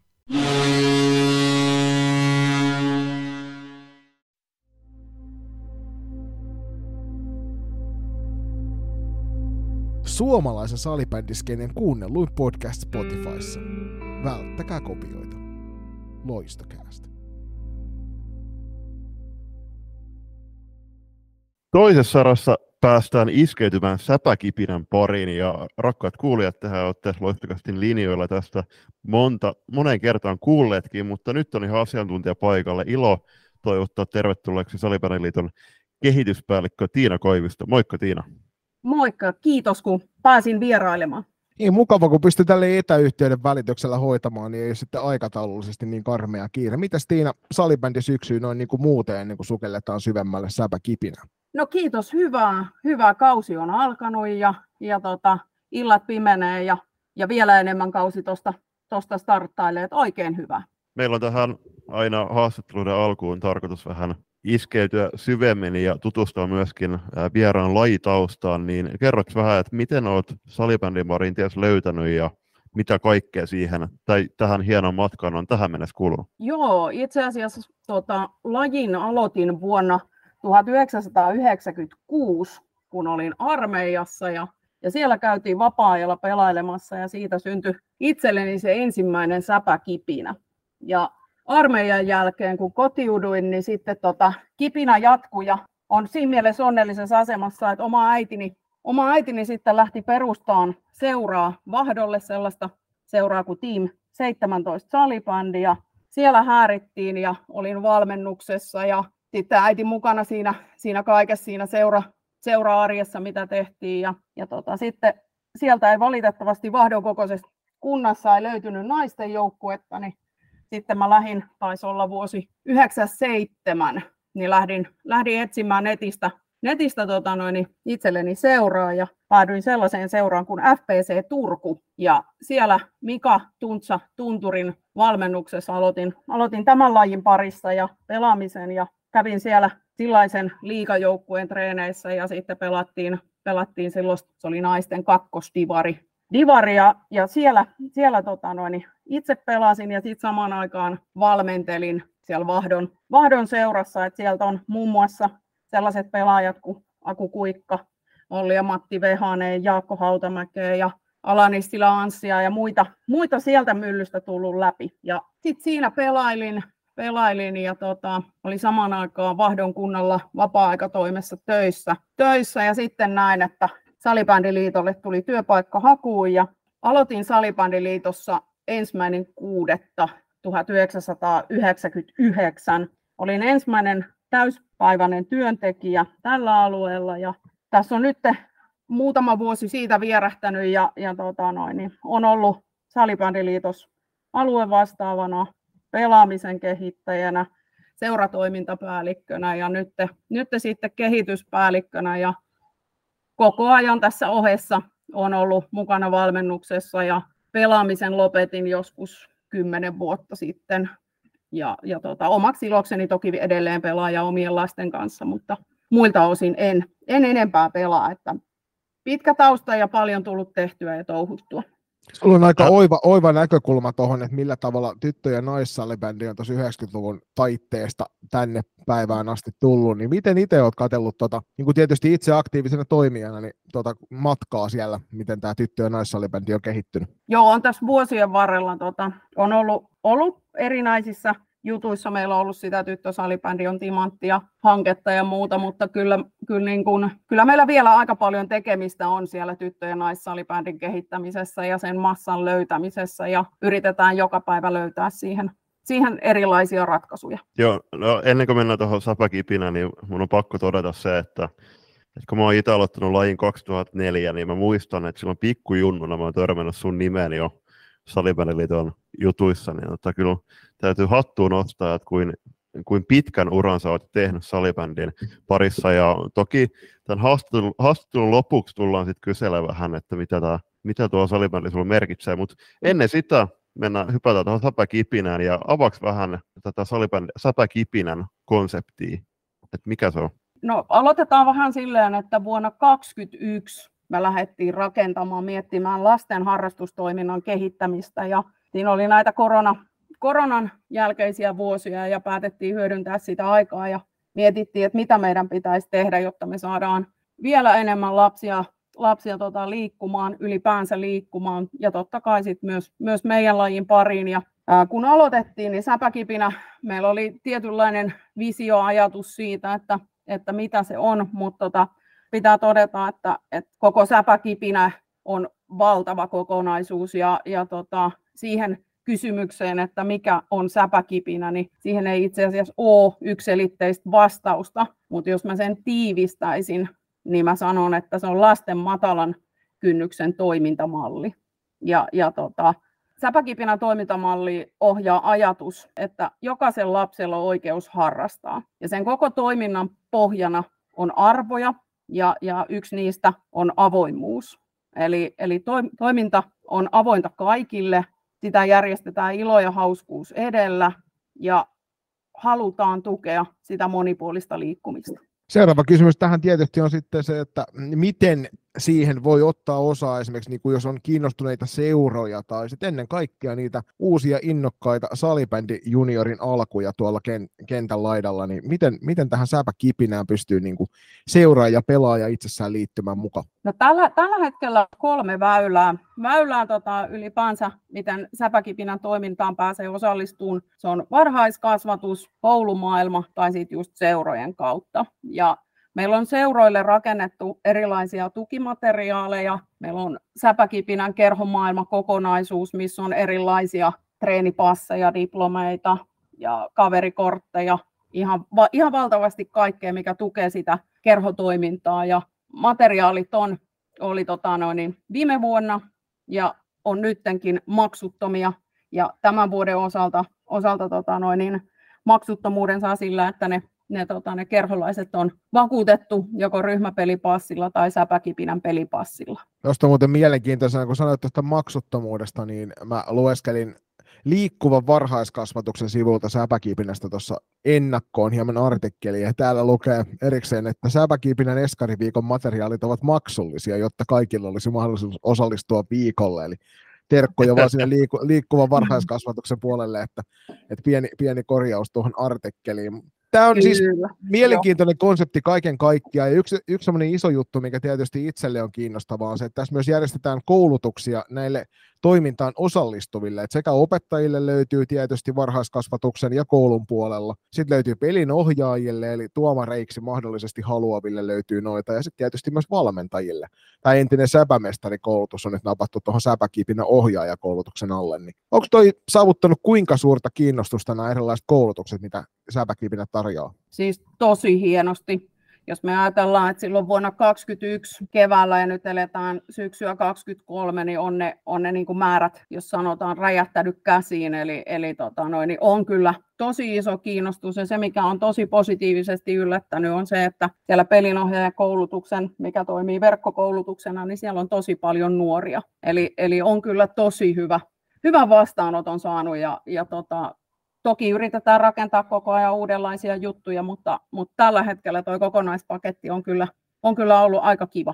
Mites, kun katsoo noita liitosarjoja, niin Kaakkois-Suomessa ja Pohjois-Suomessa on vähän ammottavia aukkoja, niin miten tämä säpäkipinä on, onko se levinnyt hyvin ympäri Suomeen vai, vai onko se tämmöisissä isoissa kaupungeissa enemmän niin kuin Framilla? Mä just tuossa kattelin, vedin yhteen, että paljonko säpäkipinä on, on vuonna 2023 tavoittanut ja, ja tähän otetaan niin kuin kokonaisuus, eli kaikki säpäkipinä ikäluokkiin kuuluvat pelit, eskariviikot, kouluviikot ja kaikki, niin me ollaan tavoitettu 600 000 ihmistä. Ja, ja se, mikä on niin kuin tosi kivaa ja positiivinen juttu ollut, on se, että, että meillä on eskariviikolla meillä on niin kuin todella katettu, katettu ympäri Suomea, että, että pohjoisimpia on Tornioa ja, ja Rovaniemeä ja, ja sitten mennään ihan tuonne Karjalo ja Tammisaari-akselille, eli, eli tosi, tosi isosti ollaan tämän, tämän puitteissa tavoitettu, että porukkaa. Ja tuosta Eskari-viikosta, joka tosiaan tuossa syyskuun alussa toteutui, niin täl, tänä vuonna 2023 niin lähes 20 000 eskarilaista oli mukana liikkumassa säpäkipinän alla, niin toihan on kyllä ihan valtava määrä alle kouluikäisiä lapsia, kun on matkas mukana, että se on tosi hienoa kuultava. Kyllä, ja se on itse asiassa tuossa, kun tilastoja tehtiin, kyseltiin tuolta, tuolta tota noin, että paljonko eskara, eskarilaisia ylipäänsä Suomessa, niin me tavoitetaan yli 30 pinnaa tällä hetkellä kaikista Suomen eskareista, ja se on kyllä se on tosi, tosi iso määrä. Mä tuossa sanoinkin jo ensi alkuun, että sun kanssa ennen kuin Jytä laitettiin nauhoitusta pohjaan, että toi vuosikello, joka teiltä myös löytyy, niin tuolta Säpäkipinän puolelta, niin aika mielenkiintoista luettavaa. Siihen toki liittyy periaatteessa kesällä nyt tietysti kesälomien aikaa isompaa taukoa, mutta siinä on aika paljon kaiken näköistä. Nyt oli toi tosiaan säpä, tai toi pihapeliviikko, missä oli tämä Eskari eskarijutut mukana. Ja nyt tämän kuun lopussa tässä lokakuussa, niin, ja se on sitten tuonne marraskuun alkuviikolle toki, niin on tuo Säpäkipinän kouluviikko. Niin mitä toi pitää tuo Säpäkipinän kouluviikko sisällään? Se kuulosti aika mielenkiintoiselta. Joo, siellä on erinäköistä materiaalia tarjolla opettajille sen, sen liikuntatunnin vetämisen tueksi. Me julkaistaan erilaisia videoita, missä on eri, erinäköisiä vinkkejä. Just julkaistiin pihapelivinkkejä ja, ja tota noin, niin lähinnä se on tämmöinen materiaalinen tuki, tuki tota noin, koululuokille. Ja marraskuussa toki sitten tietysti kaikille pelaaja-alueille niin kannattaa ottaa huomioon se, että tuolla on ottelupasseja jaossa sitten F-liigan ja divareitten peleihin, niin ne kannattaa ehdottomasti olla tarkkana siinä kohtaa, kun niitä jakoon tulee. Mennään eteenpäin meidän kysymyspatteristossa, niin kysytään seuraavana, että tätä sä vähän sivusitkin tuossa äsken, mutta millä tavalla lajikenttä on ottanut säpäkipinä vastaan ympäri Suomen maan? Siis tosi hienosti, tosi hienosti, että, että puhdasta, jos puhutaan niin kuin faktaluvuista, niin viime syksynä vuosi sitten meidän kerhomateriaaleja tilas tilastota yli 60 seuraa jälleen kerran ympäri ämpäri ja ympäri ämpäri Suomea ja, ja tota noin, niin tuntuu, että nyt säpäkipinä on, kipinä on jo sellainen käsite, jonka useampi laji-ihminen tuntee ja tietää. Ja ehkä vielä sellainen positiivinen signaali on se, että, että säpäkipinän tuntee myös moni, joka ei ole vielä lajin parissa. Ja, ja tota, tosi, tosi hienosti ja ehkä mä aina, aina otan, otan sen positiivisena asiana, kun alkaa tulee myös ajatuksia ja ehdotuksia, että voisiko tämä materiaali sisältää tätä ja tätä ja voisiko, voisiko liitolta saada tätä ja tätä tukea, tukea säpäkipinä osalta, niin silloin tietää, että, että meillä, on, meillä on erinomainen tuote, mitä, mitä tota seurat käyttää. Oletteko te asettanut jotain, jotain tavoitteita tähän säpäkipinällä vaikka kahden, kolmen vuoden päähän, että jos, jos nyt puhutaan 600 000 niin kuin tavoitettavuuden suhteen, niin se on ihan hurja määrä mutta kyllä varmasti potentiaalia on vielä yhä enempää. sanotaan näin, että kyllä me yli miljoonaa suomalaista tavoitellaan ja, ja kyllä meillä on siihen realistinen mahdollisuus ja, ja tehdään kyllä seurojen kanssa hartiavoimin töitä, että se tavoitetaan. Jotta nyt ei päästetä kuitenkaan seurakenttää, ennen kaikkea lajikenttää liian helpolla, niin Säpäkipinän puolesta varmasti toivot, toivot ja liittokin toivoo lisää toimenpiteitä tuolta niin kuin sählyporukalta, niin minkä, mitä sä itse toivoisit enemmän sählyväältä tämän säpäkipinän no, suhteen? No mä toivon, toivon että tota, sen äh, säpäkipinän arvomaailmasta puhutaan, sen mukaista puhetta, puhetta tota noin, vanhempien suuntaan, ihan, ihan joka suuntaan ja, ja totta kai myös sen arvomaailman mukaista toimintaa. Et, et, se on oikeastaan se pääasia, mitä mä toivon, ja totta kai ehdottomasti mikään, mikään toiminto ei jää junnaamaan paikalle, vaan aina kun tulee jotakin ajatuksia, toiveita, ideoita, niin toivon, että ne välittyvät meille, meille tavalla tai toisella, ja, ja tota, koska mä haluan muistuttaa siitä, että säpäkipinä on, on meidän koko lajiyhteisön yhteinen toimintamalli. Ja mm. tässä on tosi hienot mahdollisuudet, mitä kannattaa hyödyntää. Joo, ennen kaikkea tälle tyttöjen naissalibändi podcastina, kun ollaan huolissamme tuosta harrastajamäärä kehityksestä, niin tämä on yksi sellainen loistava porras, mikä ottaa mukaan tuohon omaan seura-arkeen ja myös sinne koulu- ja varhaiskasvatusarkeen tietysti, josta saadaan lisää noita pelaajia mukaan sitten sählypolulla. Kyllä, juuri näin. Mä luin tämmöisen seuratoiminnan kehityspäällikkö Elina Anttasen hienon blogitekstin tuolla Salibändiliiton sivuilla. Tässä oli, että onko kerhotoiminta pakollinen paha vai strateginen valinta. Niin tässä oli loistava lause, eli kerhotoiminta ei aina olekaan vain seuratoiminnan sivutuotetta lisää, se voisi olla koko seuratoiminnan ydin, niin varmasti tässä on myöskin niin säpä kipinälle todella niin kuin hyvä, hyvä lause ja hyvä muistutus kaikille seuratoimijoille ympäri Suomen, että kuitenkin näistä nuorista ja ennen kaikkea siis niin kuin alle kouluikäisistä, kun saadaan hei, heihin sitten iskettyä se liikunnan ilo, niin se kantaa pitkälle yhteiskunnassa. Kyllä, olen ihan tismalleen samaa mieltä ja nimenomaan aina, aina käytän sitä vertauskuvaa, että jotta pyramiidi pysyy, pysyy pystyssä, niin se pohja kannattaa rakentaa hyvin ja laadukkaasti. Ja, ja tota, tässä on tosi, tosi hyvää materiaalia nimenomaan sinne, sinne tota noin, niin säpäkipinä ikäluokille ja tuossa ennen kuin siirrytään eteenpäin tuohon seuraavaan keskusteluaiheeseen, johon myös säpäkipinä liittyy, niin mä haluan erikseen nostaa tuon, mitä sä puhuit tuosta noista arvoista ja siitä positiivisesta puheesta tämän, tämän niin kuin säpäkipinän ympärillä. Me ollaan Juliuksen kanssa lanseerattu tälle kaudelle tämä positiivisen sählykausi ikinä slogani, jota yritetään itse myös sit edesauttaa sillä, että, että puhutaan asioista positiivisempaan suuntaan. Niin musta on hienoa kuulla, että, että myös tämmöiset pehmeämmät arvot on, on näissä niin kuin eri liikuntalajien eteenpäin viemisessä noin vahvasti mukana. Kyllä, kyllä, ja nimenomaan halutaan, halutaan täällä sitä iloa ja hauskuutta, niitä onnistumisen elämyksiä ja, ja sitä monipuolista liikku, liikkumista ja, ja ennen kaikkea sen tukemista ja ymmärtämistä. Heitetään vielä nopea, nopea tähän loppuun. Nyt, jäikö meiltä joku asia nyt semmoinen, mikä sä haluat vielä erikseen nostaa säpäkipinästä esille ennen kuin mennään tuohon seuraavaan? No itse asiassa haluan, haluan tota, niin muistuttaa, että, että kouluviikon, säpäkipinä kouluviikon jälkeen sitten meiltä tammikuun loppupuolella säpäkuun kolmannella viikolla meitä odottaa sitten seuraava eskariviikko ja toivon, että seurat ovat aktiivisesti mukana. Että meillä oli syksyllä todella hienoja esimerkkejä, miten seurat oli tässä toiminnassa mukana ja miten sitä toteutettiin ja niitä mielellään mallinnetaan ihan ympäri ämpäri Suomea.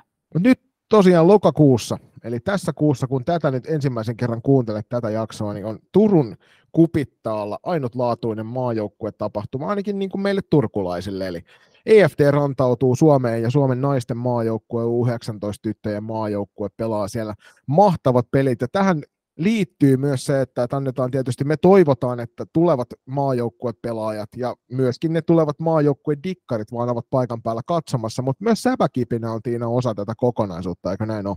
Kyllä, kyllä. Tota, säpäkipinä sirkus laskeutuu ensimmäistä kertaa Turkuun ja, ja tota noin, niin on ehdottomasti sellainen, sellainen lisäarvo näiden huippupelien ympärille, joka kannattaa tulla katsomaan ja ennen kaikkea kokemaan. No niin, mm. just näin. Ju, juuri näin.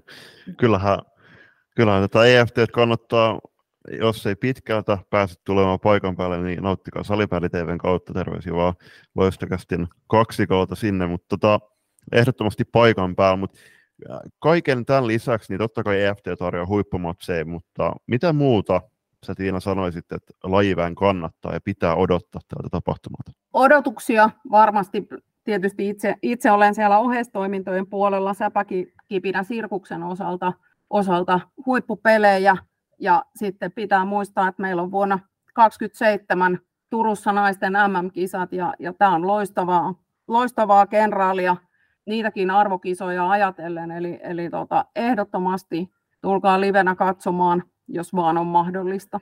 Kysytään sitten tietysti kaikkein vaikein, eli mitä sä Tiina itse odotat eniten tuolta EFT-viikonlopulta?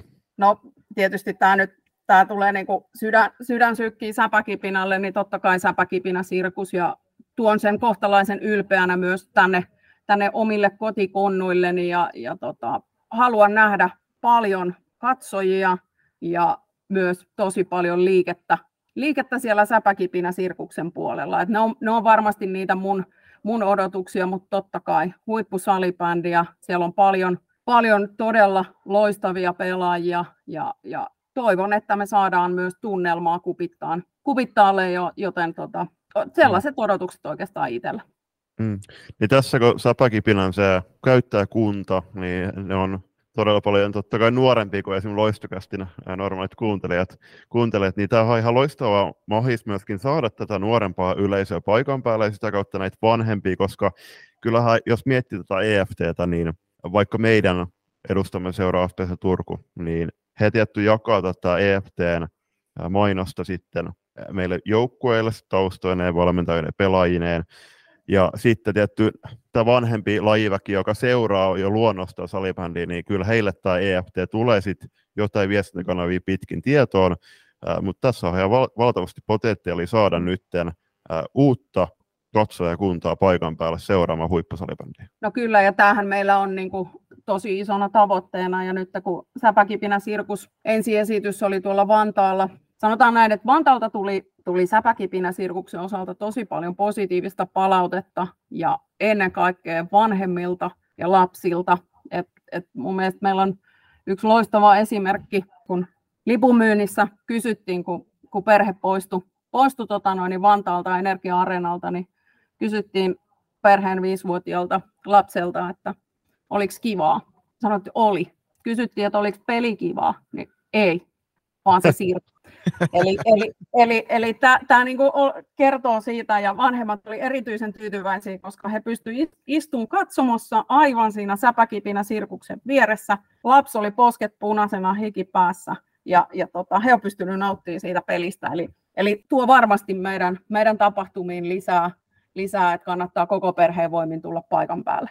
Eli jos et vielä tähän mennessä on niitä EFT-lippuja hankkinut, nyt on oiva, oiva hetki mennä katsastamaan sieltä lippupalvelupuolelta vai missä ne ikinä myynnissä olikaan, että, että hommaat itsellesi ja koko lajiväelle siinä ympärillä, niin liput tänne EFTlle ja tuut paikan päälle. Mutta eihän me voida julppa Tiinaa ihan näin helpolla päästää. Meillä on kaksi tosi tiukkaa kysymystä tähän vielä loppusuoralle. Ole hyvä, saat esittää ensimmäisen.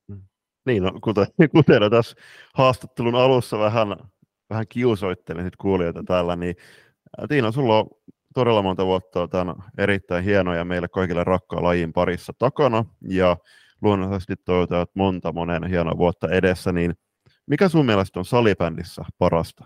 Vau, mikä kysymys. kysymys tota, mä sanon lyhyesti, tämä koko laji. Tämä, on niin kuin todella upea, upea laji ja, ja salibändillä on valtavan iso paikka mun sydämessä. sydämessä ja tota noin, niin, mm, No, jos mä yhden asian nostan esille, niin kyllä mä sanoin, että yksi paras asia, mitä tässä lajissa on, niin on tämä lajiyhteisö. Mä itse koen, että mä oon todella etuoikeutetussa asemassa, että mä oon saanut tehdä, tehdä salibändin parissa kaiken näköisissä erilaisissa rooleissa erilaisia juttuja tosi upeiden ihmisten ympärillä. Et, et on niin kuin uskomattoman hienoja persoonia ja, ja tämä on ollut niin kuin todella huikeaa, että katsomaan se, mitkä silmällä sitten päässä tahansa, niin, niin tota, kyllä tämä lajiyhteisö, tämä on kyllä tämä on kerta kaikki se upea. Tätähän me ollaan Juliuksen kanssa monen monta kertaa loistokästi tiimoiltakin nostettu esille, että kuinka uskomattoman hienoa porukkaa tuolta löytyy niin kenttien laidalta kuin kenttien sisäpuoleltakin. Viimeinen kysymys vielä hei Tiina tähän jaksoon ja sitten päästetään sut vapaille. Niin nyt sait, sait ihan vapaasti itse valita, että mi, mistä asiasta lähettelet terveisiä lajiväelle, mutta mitä terveisiä sulla on? No mä haluan kannustaa, kannustaa kaikkia katsomoihin katsomaan peliä.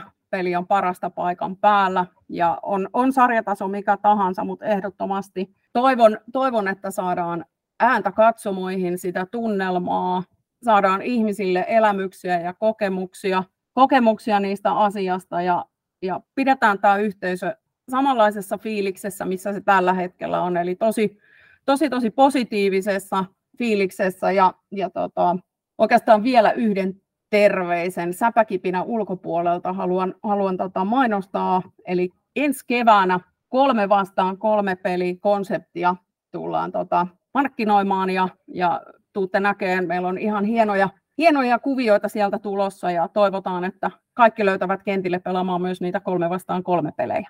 Tiivistetysti ihanaa alkanut säpäkautta kaikille ja nähdään kenttiä laidolla ja mua saa ottaa aina hihasta, hihasta kiinni ja, ja saa soitella ja saa laittaa viestejä. Et minä olen täällä teitä varten. Iso kiitos Tiina, kun tulit loistakästi vieraaksi. Kiitos, että sain tulla. Ilo oli minun puolellani.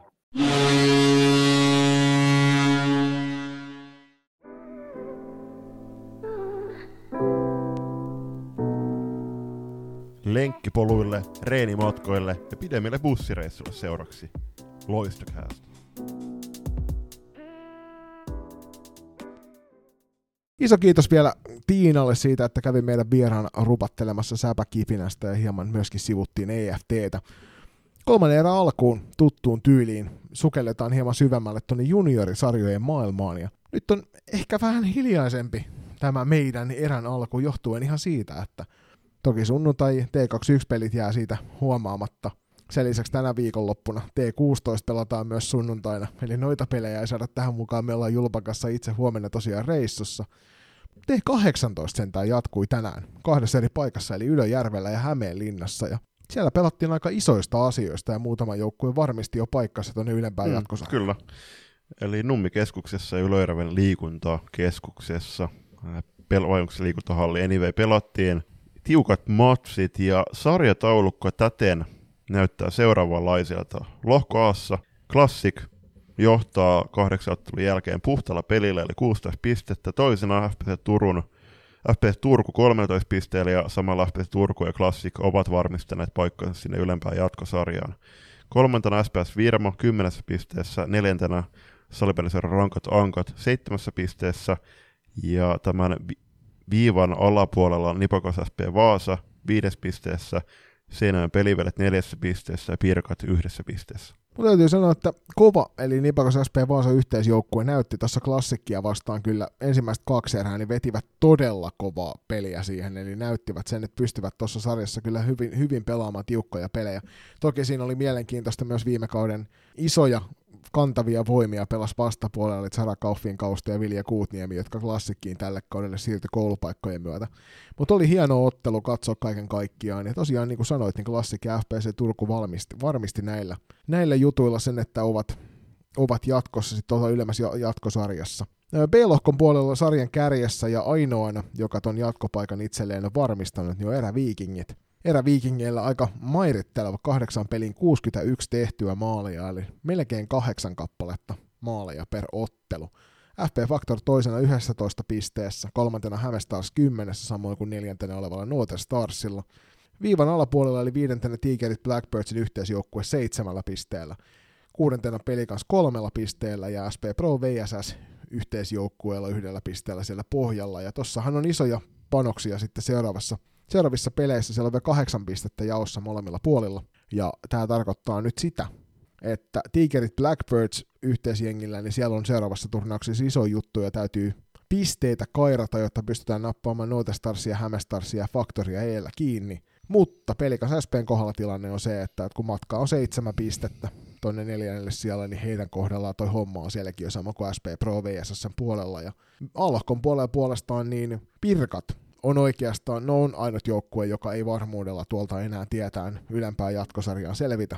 SPV ja Nipakos SP Vaasa käyvät kovaa taistelua. Sitten SSR kanssa nyt ennen kaikkea, mutta myös SPS Virmo, joka siinä vielä on iskuetäisyydellä, niin heidän kanssaan sitten tuosta paikasta neljän joukkoon. Ennen kuin mennään tämän sarjan pistepörssiin, niin mainitaan, että tälläkin viikolla T18 SM-sarja pelataan, eli lauantaina 70. B-lohko pelataan Espoon Kameleontenilla, ja puolestaan A-lohko on jakautunut Turun Sport Gardenille ja Kempeleen Tsemppi-areenalle. Ehdottomasti paikan päälle näihin matseihin. Piste pörssissä kärkeä pitää tuttu nimi myös tältä, jo tältäkin kaudelta näistä kinkereistä, eli Vilja Kuutniemi Klassikista kahdeksan pelin jälkeen 17 tehtyä maalia ja 10 syöttöä, eli 27 pistettä. Eräviikinkien kaksikko Olivia Pyy ja Erika Lievonen siinä seuraavana – Olivia Pyy on tehnyt kahdeksan peli 15 plus 10 eli 25 pistettä ja Erika puolestaan 11 plus 8 tehopisteet eli 19 pistettä. Ja maalivahti tilastoista. No torjuntaprossa mennään kärki viisikko eli eräviikinkien Jenna Makkonen matsiin 92,68, ja toki tässä ei nyt tiedetä, että kuinka, kuinka monessa matsissa on ollut valitettavasti tolppien välissä, mutta 92,68 torjuntaprossa varmuudella. Toisena klassikin Vilhelminen Niemelä 89,66, FP Turun Sanni Kivikoski 89,61, eli erittäin kovat torjuntaprossat tällä kolmikolla. Yhtään huonompi, tai paljonkaan huonompi ei, ei ole Hämestarsin Vaari Sannalla, eli 88,64, ja, ja Niikä Hämestarsin Peppi Korpela 87,32. Ja peräti 13 kappaletta maalivahtia löytyy tuolta yli 80 pinnan torjuntaprosenteissa, eli huikeaa jälkeä maalivahit tässä T18-sarjassa. Ja ennen kuin mennään T16-aluesarjoihin, niin Laura Katajista teki, palasi pelikentille pitkän pitkän loukkaantumisen jälkeen, eli hän koki erittäin valitettavaa loukkaantumisen siellä U19 maajoukkue peleissä Tsekeissä muistaakseni helmikuun alussa, ja tuossa SPS Virmoa pelatussa matsissa tuossa lauantaina kotiturnauksessa Ylöjärvellä hänet nähtiin pitkästä aikaa pelikentille, eli tervetuloa takaisin pelikentille Laura. Ja tosiaan tarkoitus olisi tällä kertaa hieman, viime, viime kerralla puhuttiinkin jo osasta noista aluesarjoista ja siitä joukkueiden määristä niissä, mutta nyt katsotaan hieman tarkemmin, että miltä noin näyttää noi sarjat. Ja yksi semmoinen sarja mainitaan nyt tässä etukäteen jo, että Etelä-Suomessa, kun pelataan tällaista alueliikaa, niin saamiemme tietojen mukaan tämä kyseinen alueliiga on tämmöinen harrastesarja, jota pelataan joukkueiden omilla harjoitusvuoroilla – Eli vaikka se on salibändin liiton alainen sarja, niin siitä ei varsinaisesti järjestetä mitään sen suurempaa kokonaisuutta. Ja tämä on kyllä hieno, hieno juttu, jos tämä oikeasti pyörii tällä tavalla, koska sitä kautta saadaan niitä lisäpelejä, vaikka ehkä ennen kaikkea just niille pelaajille, jotka eivät vielä sitä kilpatasoa niin tuolla kyllä isoa peukkua. Ehdottomasti. Sitten jatketaan tuohon T16 Sisä-Suomen kilpasarjaan, ja siellä on tällä hetkellä kymmenen joukkuetta pelaaja. Siellä on sekä länsirannikolta että Sisä-Suomesta noita, noita jengejä. Tässä on siis taustalla viime jaksossa mainittu tämä T14-sarjan tilanne, että muun muassa tuolla länsirannikolla on vaan haastajasarja, sarja, niin sen takia useampi jengi on lähtenyt hakemaan sitten kovempia pelejä tuolta T16-sarjasta. Niin, ja tuossahan on toki vain neljä joukkuetta myös länsirannikolta tuossa lohkossa, eli kuusi kappaletta tulee tuosta Sisä-Suomen puolelta. Siellä on pelattu ensimmäinen turnaus läpi tuossa T16-kilpa Sisä-Suomen sarjassa, joka on tällainen jaettu yhteissarja. Ykkösenä siellä puhtaalla pelillä ensimmäisen kahden pelin jälkeen on Häme Stars.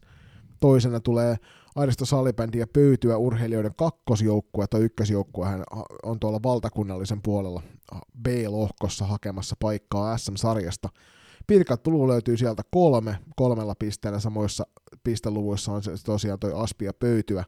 Neljännellä siellä FPC Turku samoissa pisteissä, eli kolmessa pisteessä. Viidentenä O2 Jyväskylä kahdessa pisteessä. Kuudentena Salpa Laju yhteisjoukkueella kahdessa pisteessä. SPT Papo yhdessä pisteessä seitsemäntenä, samoin kuin TPS kahdeksannella siellä yhdeksäntenä oleva Leki. Vesvi yhteisjoukkue myös yhdellä pisteellä ja Ylöjärven Ilves tällä hetkellä vielä ilman pisteitä. Ja voitaisiin myöskin tässä katsoa noin tilastot läpi, tai pistepörssi. Tällä hetkellä ainakaan mä en nyt näe täällä tulospalvelussa maalivahtitilastoja, mutta katsotaan nyt noin kär, vaikka pistepörssin kärki Femma, eli Hämeen Starsin Emilia Matinkari, kahteen pelattu ottelu 6 plus 1, toise, toisena O2 Jyväskylän Hailey Parker 5 plus 2 tehoilla, kolmantena Hämestarsin Mea Saarinen 0 plus 7, hienoa Mea, sulla on ollut syöttämällä selkeästi mukana, loistavaa. Neljäntenä Pirkat Bloon Milja Siltan 4 plus 2 tehoilla ja viidentenä Lekia Vesvi yhteisjoukkueen Enni Kuusjärvi 4 plus 1 tehoilla. Ja tosiaan harmittavasti tästä ei löydy nyt tarkempia maalivahtitilastoja, mutta mikäli tuonne ilmestyy, niin me palataan sitten kyllä niiden tiimoilta asiaan. Mennään tuonne Etelä-Suomen puolelle, aluesarja tuosta alue liiga siellä tosiaan pelataan, mutta sen lisäksi myöskin ihan T16-sarjaa. Näitä ei ole vielä pelejäkään saatu pelattua, mutta tästä löytyy kymmenen joukkuetta. Ja kuten kohta huomaatte, niin tämä ei ole pelkästään Etelä-Suomen oma sarja, vaan tähän on jälleen kerran saatu mukaan muilta alueilta joukkueita. Eli Saipa ja Saimaan pallo ja Kouvola Sudet yhteisjoukkueella löytyy täältä. SCH on myöskin, SP Pro ja Vihdi Salisusien yhteisjoukkue, Kirkkonummi Rangers, Pelikans Musta, Oilers Next Generation sekä Oilers ihan ilman mitään jälkinimiä. FPC Raasebori, eli tämä on nyt Raasebori Knights, jossa myös tuttavamme Teemu Kovasiipi valmentaa siellä naisten puolella. Sitten on Blackbirds SP97 yhteisjoukkue ja Blackbirds valkoinen täydentää mm, kyllä. Hei tässä on, kun katsoo näitä joukkueita, niin Oilersin touhusta on paljon myöskin keskusteltu, keskusteltu niin itse asiassa äh, Mikken ääressä kuin myöskin sitten äh, Mikken ulkopuolella, ja me, meillä on myöskin pyydetty vieraaksi tätä Lasse Heikuraa, eli Oilersin taustalla vaikuttavaa hienoa, hienoa laji-ihmistä. Eli katsotaan, jos saadaan Lasse jossain kohtaa meidän linjalle puhumaan. Mutta onhan tuossa iso käsi Oilersille, eli kahdella joukkueella pelaa tuota aluesarjaa. Ää, e, olisi varmasti ollut pelaajamäärä se, no, selkeästi kun kaksi joukkuetta, niin se olisi sallinut myöskin valtakunnallisen lä- lähtemisen, mutta siellä ei nyt selkeästi kuitenkaan olla hoppuutu, vaan nähty, että tuo aluesarja kehittää tarpeeksi pelaajia tällä kaudella, ja sitä myötä mä uskon myöskin, että toi näkyy positiivisesti pelaajamäärässä tuleville kausille. Tulevana, tai tällä viikolla sunnuntaina 70. pyörähtää tämä, ei kun lauantaina tämä, tämä sarja käyntiin, ja ne pelataan Onni Areenalla Hyvinkään no ensimmäiset ottelut, eli menkää ihmeessä paikan päälle, mikäli vaan satutte Hyvinkään seutuvilla Sitten mennään Pohjanmaan lohkoon, ja siellä pelataan, siellä neljä joukkuetta, pelaa, eli Seinäjoen peliveljet, Nipakos Valkoinen, Ilmojen salibändi sekä Blue Foxin siniset. Ja tämäkään sarja ei ole vielä alkanut. Ensimmäiset pelit ovat vuorossa vasta 5. marraskuuta. Kyllä, aika pitkän aikaa joutuu pelaajat tässä sarjassa odottelemaan omia pelejään. Toivon mukaan saavat sitten käydä noita muita matseja sitten samalla läpi, ettei tarvi ikuisuuksia venttailla. Kaakkois-Suomen puolelta me Julppa mainittiinkin tuolla jaksossa, että Kaakkois-Suomen tilanne on, on heikohko. Sieltä sarja, sarja löytyy kyllä tuolta liiton tulospalvelusta, mutta kuten ilmoittautuneista joukkueista näkyy, niin tähän sarjaan ei ole yksikään jengi ilmoittautunut, muun muassa Kouvolan sudet, joka varmasti tähän sarjaan kuuluu samoin kuin ehkä No en nyt sano, että Saipa kuuluu Kaakkois-Suomeen, mutta se saattaisi olla siinä ja siinä, että otetaanko Lappeenrannan suunnan porukka tähän mukaan. Mutta joka tapauksessa niin osa noista joukkueista pelailee näissä muissa sarjoissa, eli tämän takia Kaakkois-Suomen jengejä ei ole tähän laitettu, mutta ikävä kyllä, niin esimerkiksi Kotka Reippaan joukkueita, Kotka Mohikans, joka on myöskin Junnu toimintaa pyörittänyt, tai yhtään yritys, jolta löytyy, on aikaisemmin löytynyt juniorijoukkueita myös SM-karsinoista tytöistä, niin ei ole yhtään joukkuetta näissä sarjoissa mukana. Joo, ja tuosta tuli mieleen, että että olisi kiinnostavaa myöskin ihan sun kotkataustan takia saada joku kotkalainen salibändin vaikuttaja. Totta kai sä, No, laskeeko sä itse kotkalaiseksi salibändin vaikuttajaksi? En, en, laske, en laske itseni kotkalaiseksi salibändin vaikuttajaksi kyllä, että koska salibändi, vaikka siellä aloitinkin salibändin urani, niin fakta on se, että se salibändi varsinaisesti se vaikuttamisvaihe on ruvettu tekemään sitä vasta myöhemmin täällä niin kuin joo, Turun seudulla. Joo, ja aikaisemmin ehkä muutama vuoden ajan tuolla Kirkkonummen suunnilla. Mutta joo, siis kotkalainen salibändi vaikuttaja saattaisi olla ihan mielenkiintoinen veto tähän paikkaan. Ja ennen kaikkea niin kuin muutenkin näiltä alueelta, jos siellä on ihmisiä, jotka tietävät alueen tilanteesta tarkemmin, niin loistokästä järjestää näitä tyttösäpäfoorumeita tässä kauden mittaan, ihan live-tapaamisia nyt tuossa EFTn aikaan on ensimmäinen, jota ollaan kovasti suunnittelemassa – Mikäli olet EFTn aikaan Turussa silloin sunnuntaina 22.10., niin heitä meille Instagramin DMssä viestiä, niin katsotaan, oletko juuri sellainen tyyppi, joka me halutaan ensimmäisen tyttösäpäfoorumin tapaamiseen. Ja seuraaviin sitten, niin mielellään otetaan kyllä alueelta ihmisiä, jotka osaavat kertoa tarkemmin alueen tyttösäpät. Juuri näin, ja ennen kuin päätän tämä Junnu katsaus ja siirrytään kohti tulevaa eli uutiskatsausta, niin tuossa myöskin niin olisi mielenkiintoista kuulla myöskin täällä podcast niin esimerkiksi Kaakkois-Suomesta ihmisiä ja myöskin Pohjois-Suomesta, eli minkälaista se salibändi, tai no varsinkin tyttösalibändi, minkälaista se on, on tällä hetkellä äh, niillä alueilla. Eli jos tulee mieleen jotain mielenkiintoisia vieraita, joita sana taittuu ja myöskin tykkäävät puhua mikrofonille ja ennen kaikkea myöskin sitten kertoo näistä omista jutuista sitten eteenpäin, niin vinkatkaa meille palautetloistakas.com. Ja tai Junnu katsaus, äh, tuutte kuulemaan senkin tuttuun tapaan sitten taas ensi viikon jaksossa, niin laitelkaa kysymyksiä puheenaiheita, vaikka, vaikka pelkästään Junnu katsaukseen, jos Niksen tulee sinne palautesäpöön tai sitten sosiaalisen median tileille. Uutiskatsaus tällä erää on kovin ohkainen, eli siihen emme suuremmin kuluta aikaa. Julppa mainitsikin tuossa Koivisto Tiina haastiksessa tämän ansiokkaan ke- blogikirjoituksen, joka Elina Antoni on tuonne Salibändiliiton sivuille tehnyt kerhotoiminnasta, ja lämmin suositus sille, että käyt on lukemassa, koska mitä nuorempana saadaan nuo pelaajat mukaan, ennen kaikkea niin kuin lapset mukaan urheilemaan, mutta tietysti mukaan tähän meille kaikille rakkaaseen lajiin, niin sen parempi. Eli käykää ihmeessä lukemassa toi seuratoiminnan kehityspäällikkö Elina Anttosen blogikirjoitus tuolla Salibändiliiton sivuilla. Ja toisena uutisena, tämä on lähinnä muistutus teille, eli EFT tuo Sveitsin, Sveitsin, Suomen, Ruotsin ja Tsekin sekä naisten maajoukkueet että U19 naisten maajoukkueet Turun kupittaalle – taistelemaan EFT, EFT-turnauksesta, eli joukkueet kohtaa toisensa kertaalleen, ja kuten monta kertaa sanottu, ja tuossa myöskin Tiina haastattelussa sanoi, niin tämän tason matseja ei ihan joka vuosi Suomessa nähdä, niin nyt jokainen laji-ihminen sieltä, jos teillä on tuolloin syyslomalla 20-22.10. Vapaata, vapaata kalenterissa, niin käykää nappaamassa liput tulkaa perheenne, tulkaa kavereiden kanssa ihailemaan ja nauttimaan huippusalibändistä paikan päällä. Tiketti.fi tarjoaa liput ja kannattaa ottaa se huomioon, että turnauslippu, vaikka se onkin vähän hinnakkaampi, niin sillä saat enemmän rahoillesi vastinetta, joten lämmin suositus sille, että nappaat sen haltuun ja tulet sitten paikan päälle käymään tuolla Turun kupittaan palloiluhallissa katsomaan huippusalibändiä. Jakson päättää tuttuun tapaan, viime jakson tapaan kuulee kysymysosio, ja tähän ollaan saatu kolme kysymystä. Jos haluatte vaikuttaa kuulee kysymysosioon jatkossa, niin laittakaa kysymyksiä tulemaan pitkin viikkoa. Kuitenkin... Pitää muistaa Julppa tietty, että siellä ensimmäisessä erässä käytiin jo kuulia kommentteja läpi, että ne olisi voitu kevyesti siirtää myös tänne. Että et tulihan niitä taas enemmän kuin vaan tämä määrä, mutta joo, tänne niin kuin varsinaisia kysymyksiä Juuri näin, ja muistutuksena, että aina, aina kunkin viikon jaksoon niin kysymyksiä ja puheenaiheita otetaan sitten edeltävän viikon lauantaihin mennessä, ja no tätäkin jaksoa nyt poikkeuksellisesti nauhoitetaan lauantai-iltana, mutta normaalisti ne nauhoitukset on sitten lukunottamatta kenties sitä haastattelua, toisen erän haastatteluita tehdään sitten viikon keskellä, niin nämä eka ja kolmas erä nauhoitetaan sitten sunnuntaisin. Paitsi heti ensi viikonloppuna taas, kun ollaan sunnuntaina pelihommissa, niin nauhoitetaan lauantaina luultavasti tämäkin taas. Katsotaan sitten, missä välissä EFTllä nauhoitetaan, josko vedetään ihan to, livenä tos... paikan päällä. Mikkii Joo, mutta tossa, homma. Itse asiassa, jos me nyt toi seuraavankin viikon sunnuntai, tai jakso nauhoitetaan lauantaina, niin tiedätkö mitä se tarkoittaa? Se tarkoittaa sitä, että sunnuntain pelit jäävät jälleen jo. kerran välistä. Tee 16 sarjaa, eikä tee kaksi ykköstä käsitellä kahtena peräkkäisenä viikolla. Ei, ketään ei tietenkään halua semmoista, eli katsotaan mitä, mitä keksitään. Mutta hei, niihin kuulee kysymyksiä.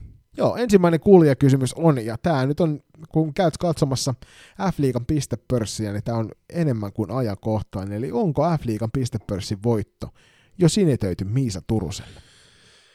Pitkä kausi, pitkä kausi, mutta onhan Miisa nyt kohtuullisen äh, kovalla tahdilla aloittanut tämän kauden ja sanoisin, että, että se ei ole sinetöity, mutta Miisa kamppailee siitä loppuun saakka. Niin, siis Miisahan aloitti tämän vaatimattomalla seitsemän ja puolen pisteen taktiikalla tämän niin kuin sarjakauden ensimmäisen kahden, jäl- kahden ottelun jälkeen oli 15 tehopistettä, sen jälkeen seuraavassa kahdessa on nyt tullut yhdeksän, jos mennään tasaisen tappavan taulukon mukaan, niin seuraavissa, seuraavissa kahdessa ottelussa tulee sitten kuusi pistettä vähemmän, eli kolme pistettä. niin katsotaan pitääkö tämä paikkansa, että laantuuko tuo Miisan pistetehtäilyllä. Mutta nyt pitää muistaa se, että Miisa ei ole yksin ollut niistä pisteistä vastuussa siellä, vaan hänellä on loistava se ykköskentällinen, joka kanssa on saaneet pelin rullaamaan heti alusta lähtien. Muun muassa Elsa Holopainen, joka maalipörssissä taitaa ykkönen vieläkin olla niin kertoo siitä, että, että sieltä löytyy vastuunkantoa muualtakin kuin Miisa Turuselta, mutta sen sanotaan, että samaa mieltä Julppa sun kanssa, mutta vastoin kuin esimerkiksi se suurin varmasti Miisan kilpakumppani tälle kaudelle, eli Milla Nordlund TPSstä, niin päinvastoin kuin hänen kohdallaan, niin Miisalla, niin hänen kentästään on aika pitkälti kiinni se, että joukkue voittaa nuo pelit. Ja tuon TPSn ykkösen ei tarvitse joka ottelussa onnistua, koska kakkonen pystyy myös olemaan kaikkien muiden joukkueiden ykkönen melkein. Niin, niin sen takia uskon, että tuossa käy sillä tavalla, että Miisa sen loppujen lopuksi kyllä kairaa, koska he tulevat pelaamaan enemmän runkosarjan aikana kuin mitä Tepsi ykkönen. Joo, ja se Turusen ja Holopaisen se puuttuva aisapari on siinä tosiaan Veera Lokka, jota ei viime jaksossa muistaakseni mainittu, mainittu, että Lokka on myöskin joukkueen kapteenina pelannut ihan loistavan alkukauden muun joukkueen tapaan. Se on oma keskustelun aihe muuten. Mikä on tällä hetkellä sarjan paras ykköskenttä? Että onko se Milla Nurlund, Jenna Saario, Laura Rantanen vai onko se Elsa Holopainen, Miisa Turunen, Veera Lokka? Me voitaisiin laittaa itse asiassa jossain kohtaa kautta tämmöinen kysymys linjoille äh, tuonne meidän storyin ig ja ottaa ehkä joku toinenkin ykköskenttä siihen. Ja olisi, voitaisiin ehkä tästä jaksosta eteenpäin nyt äh, seurata noiden kahden kent- kentällisten edesottamuksia seuraavissa matseissa ja palata sitten vaikka ennen joulua tai siinä F-liigan välikatsauksessa, johon äh, Kode, jos sä kuuntelet tätä jaksoa, niin sä oot enemmän kuin tervetullut siihen jaksoon. Ja, ja totta kai muihinkin jaksoihin myöskin, mutta siihen jaksoon, niin katsotaan, miten nämä kentälliset on, on suoriutunut. Joo, mielenkiintoinen juttu. Toinen kysymys on se, että onko tietoa, miksi Tuuli ja Aho on sivussa koko kauden mikä loukkaantuminen on, ja erikoista, kun KV ei ole tiedottanut asiasta mitään.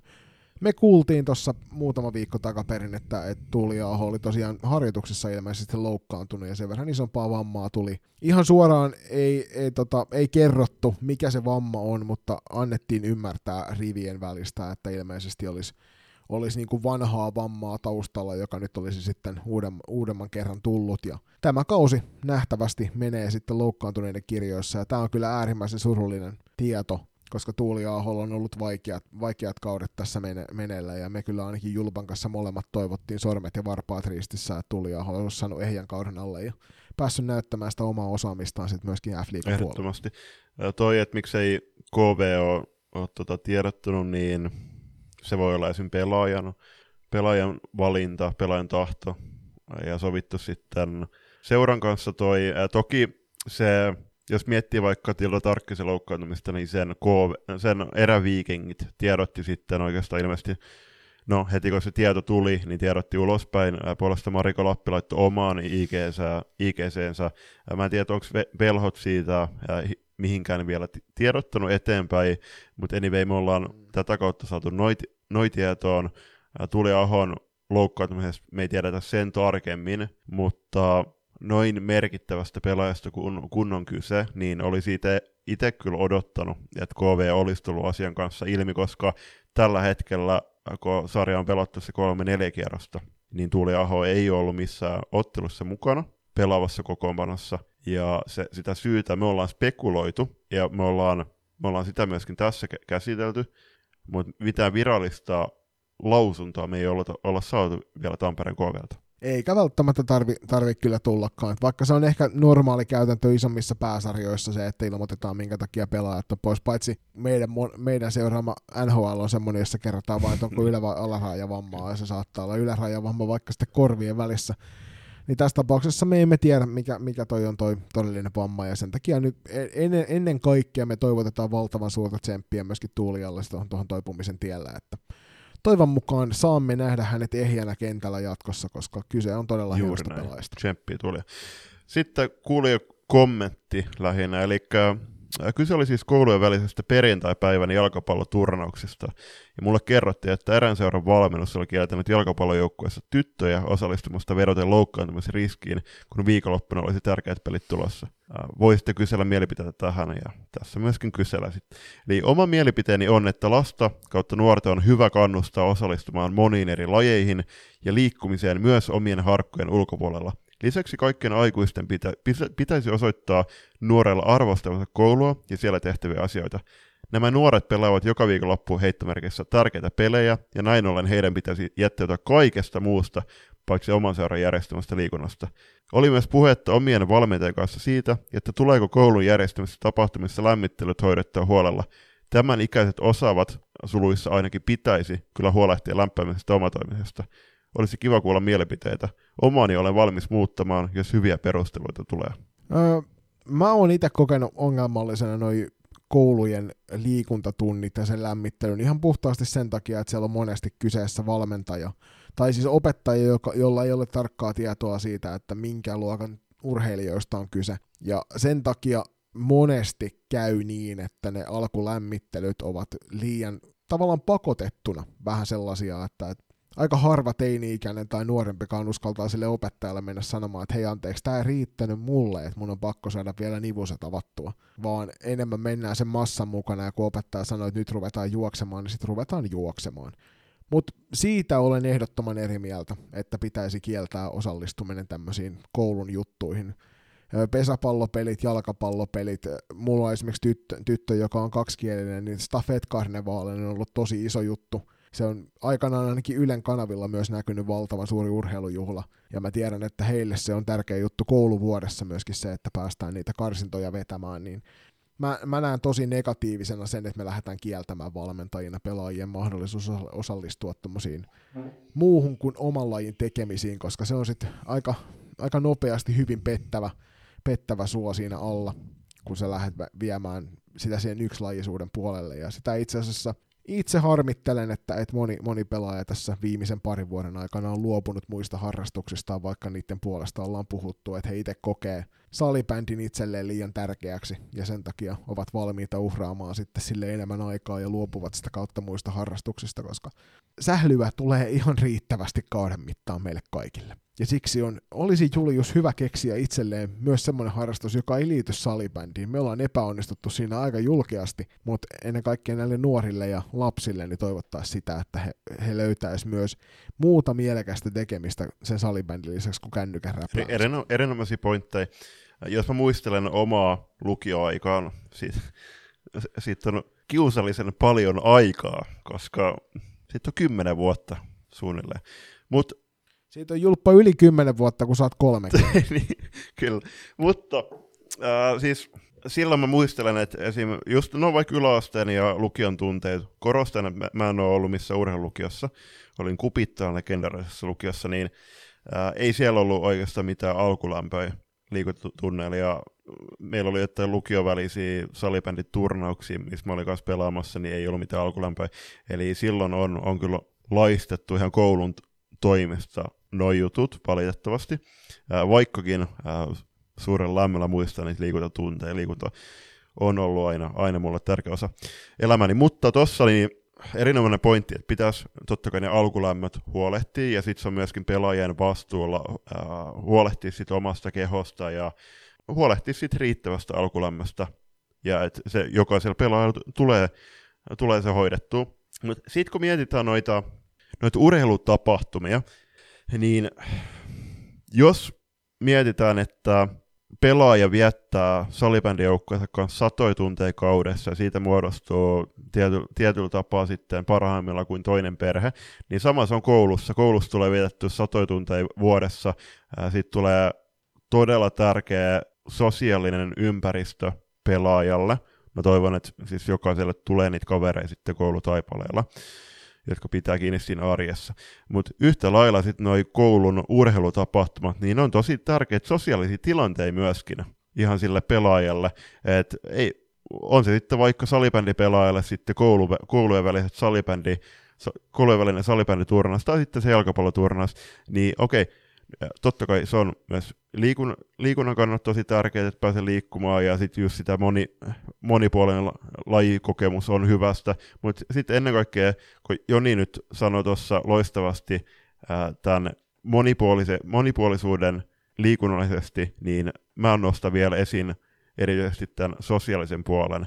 Eli se, että jos me kielletään pelaajaa jättämästä joku koulujen välinen sen takia, että viikonloppuna on jotkut vaikka T16 SM pelit tai T18 SM-pelit, niin please, hei, kyllä mä sanoisin, että ne koulun pelit on ihan yhtä tärkeitä tässä tapauksessa kuin ne pelit, koska molemmat on, on ja niiden pitääkin olla tämä tärkeä osa sitä lapsen ja nuoren arkea, mutta se ei ole meidän har, harrastus, harrastuksessa valmentavien tehtävä päättää, että pelaako pelaaja kouluajalla vai ei. Niin ja kyllä tuo loukkaantumisriskin esiin nostaminen mun mielestä tuossa aika huvittavaa, että sähän voit loukkaantua sillä, että nyt kun kaduilla esimerkiksi täällä Kupittaan puistossa on paljon tammia, niin se on tammenterhoi kadulla ja sä astut vähän vaan, väärällä tavalla siinä ulkosyrjällä tammenterhon päälle ja nilkka vääntyy sillä, että sä oot kävelemässä vaikka kouluun. Niin mitä seuraavaksi kielletään sitten, että sä et saa, käydä esimerkiksi, sä et saa kävellä kotiin enää, vaan sut pitää hakea aina kouluovelta ja kuljettaa koulun ovelle, ettei vaan satu vahinkoja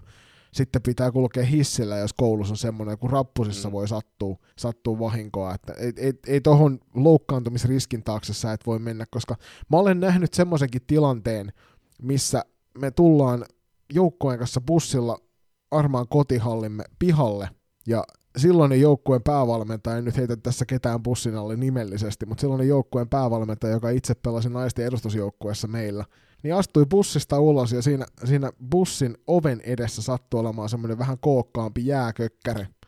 Ja hän rullasi nilkkansa siihen jääkökkäreeseen siinä, kun hän astuu bussista ulos.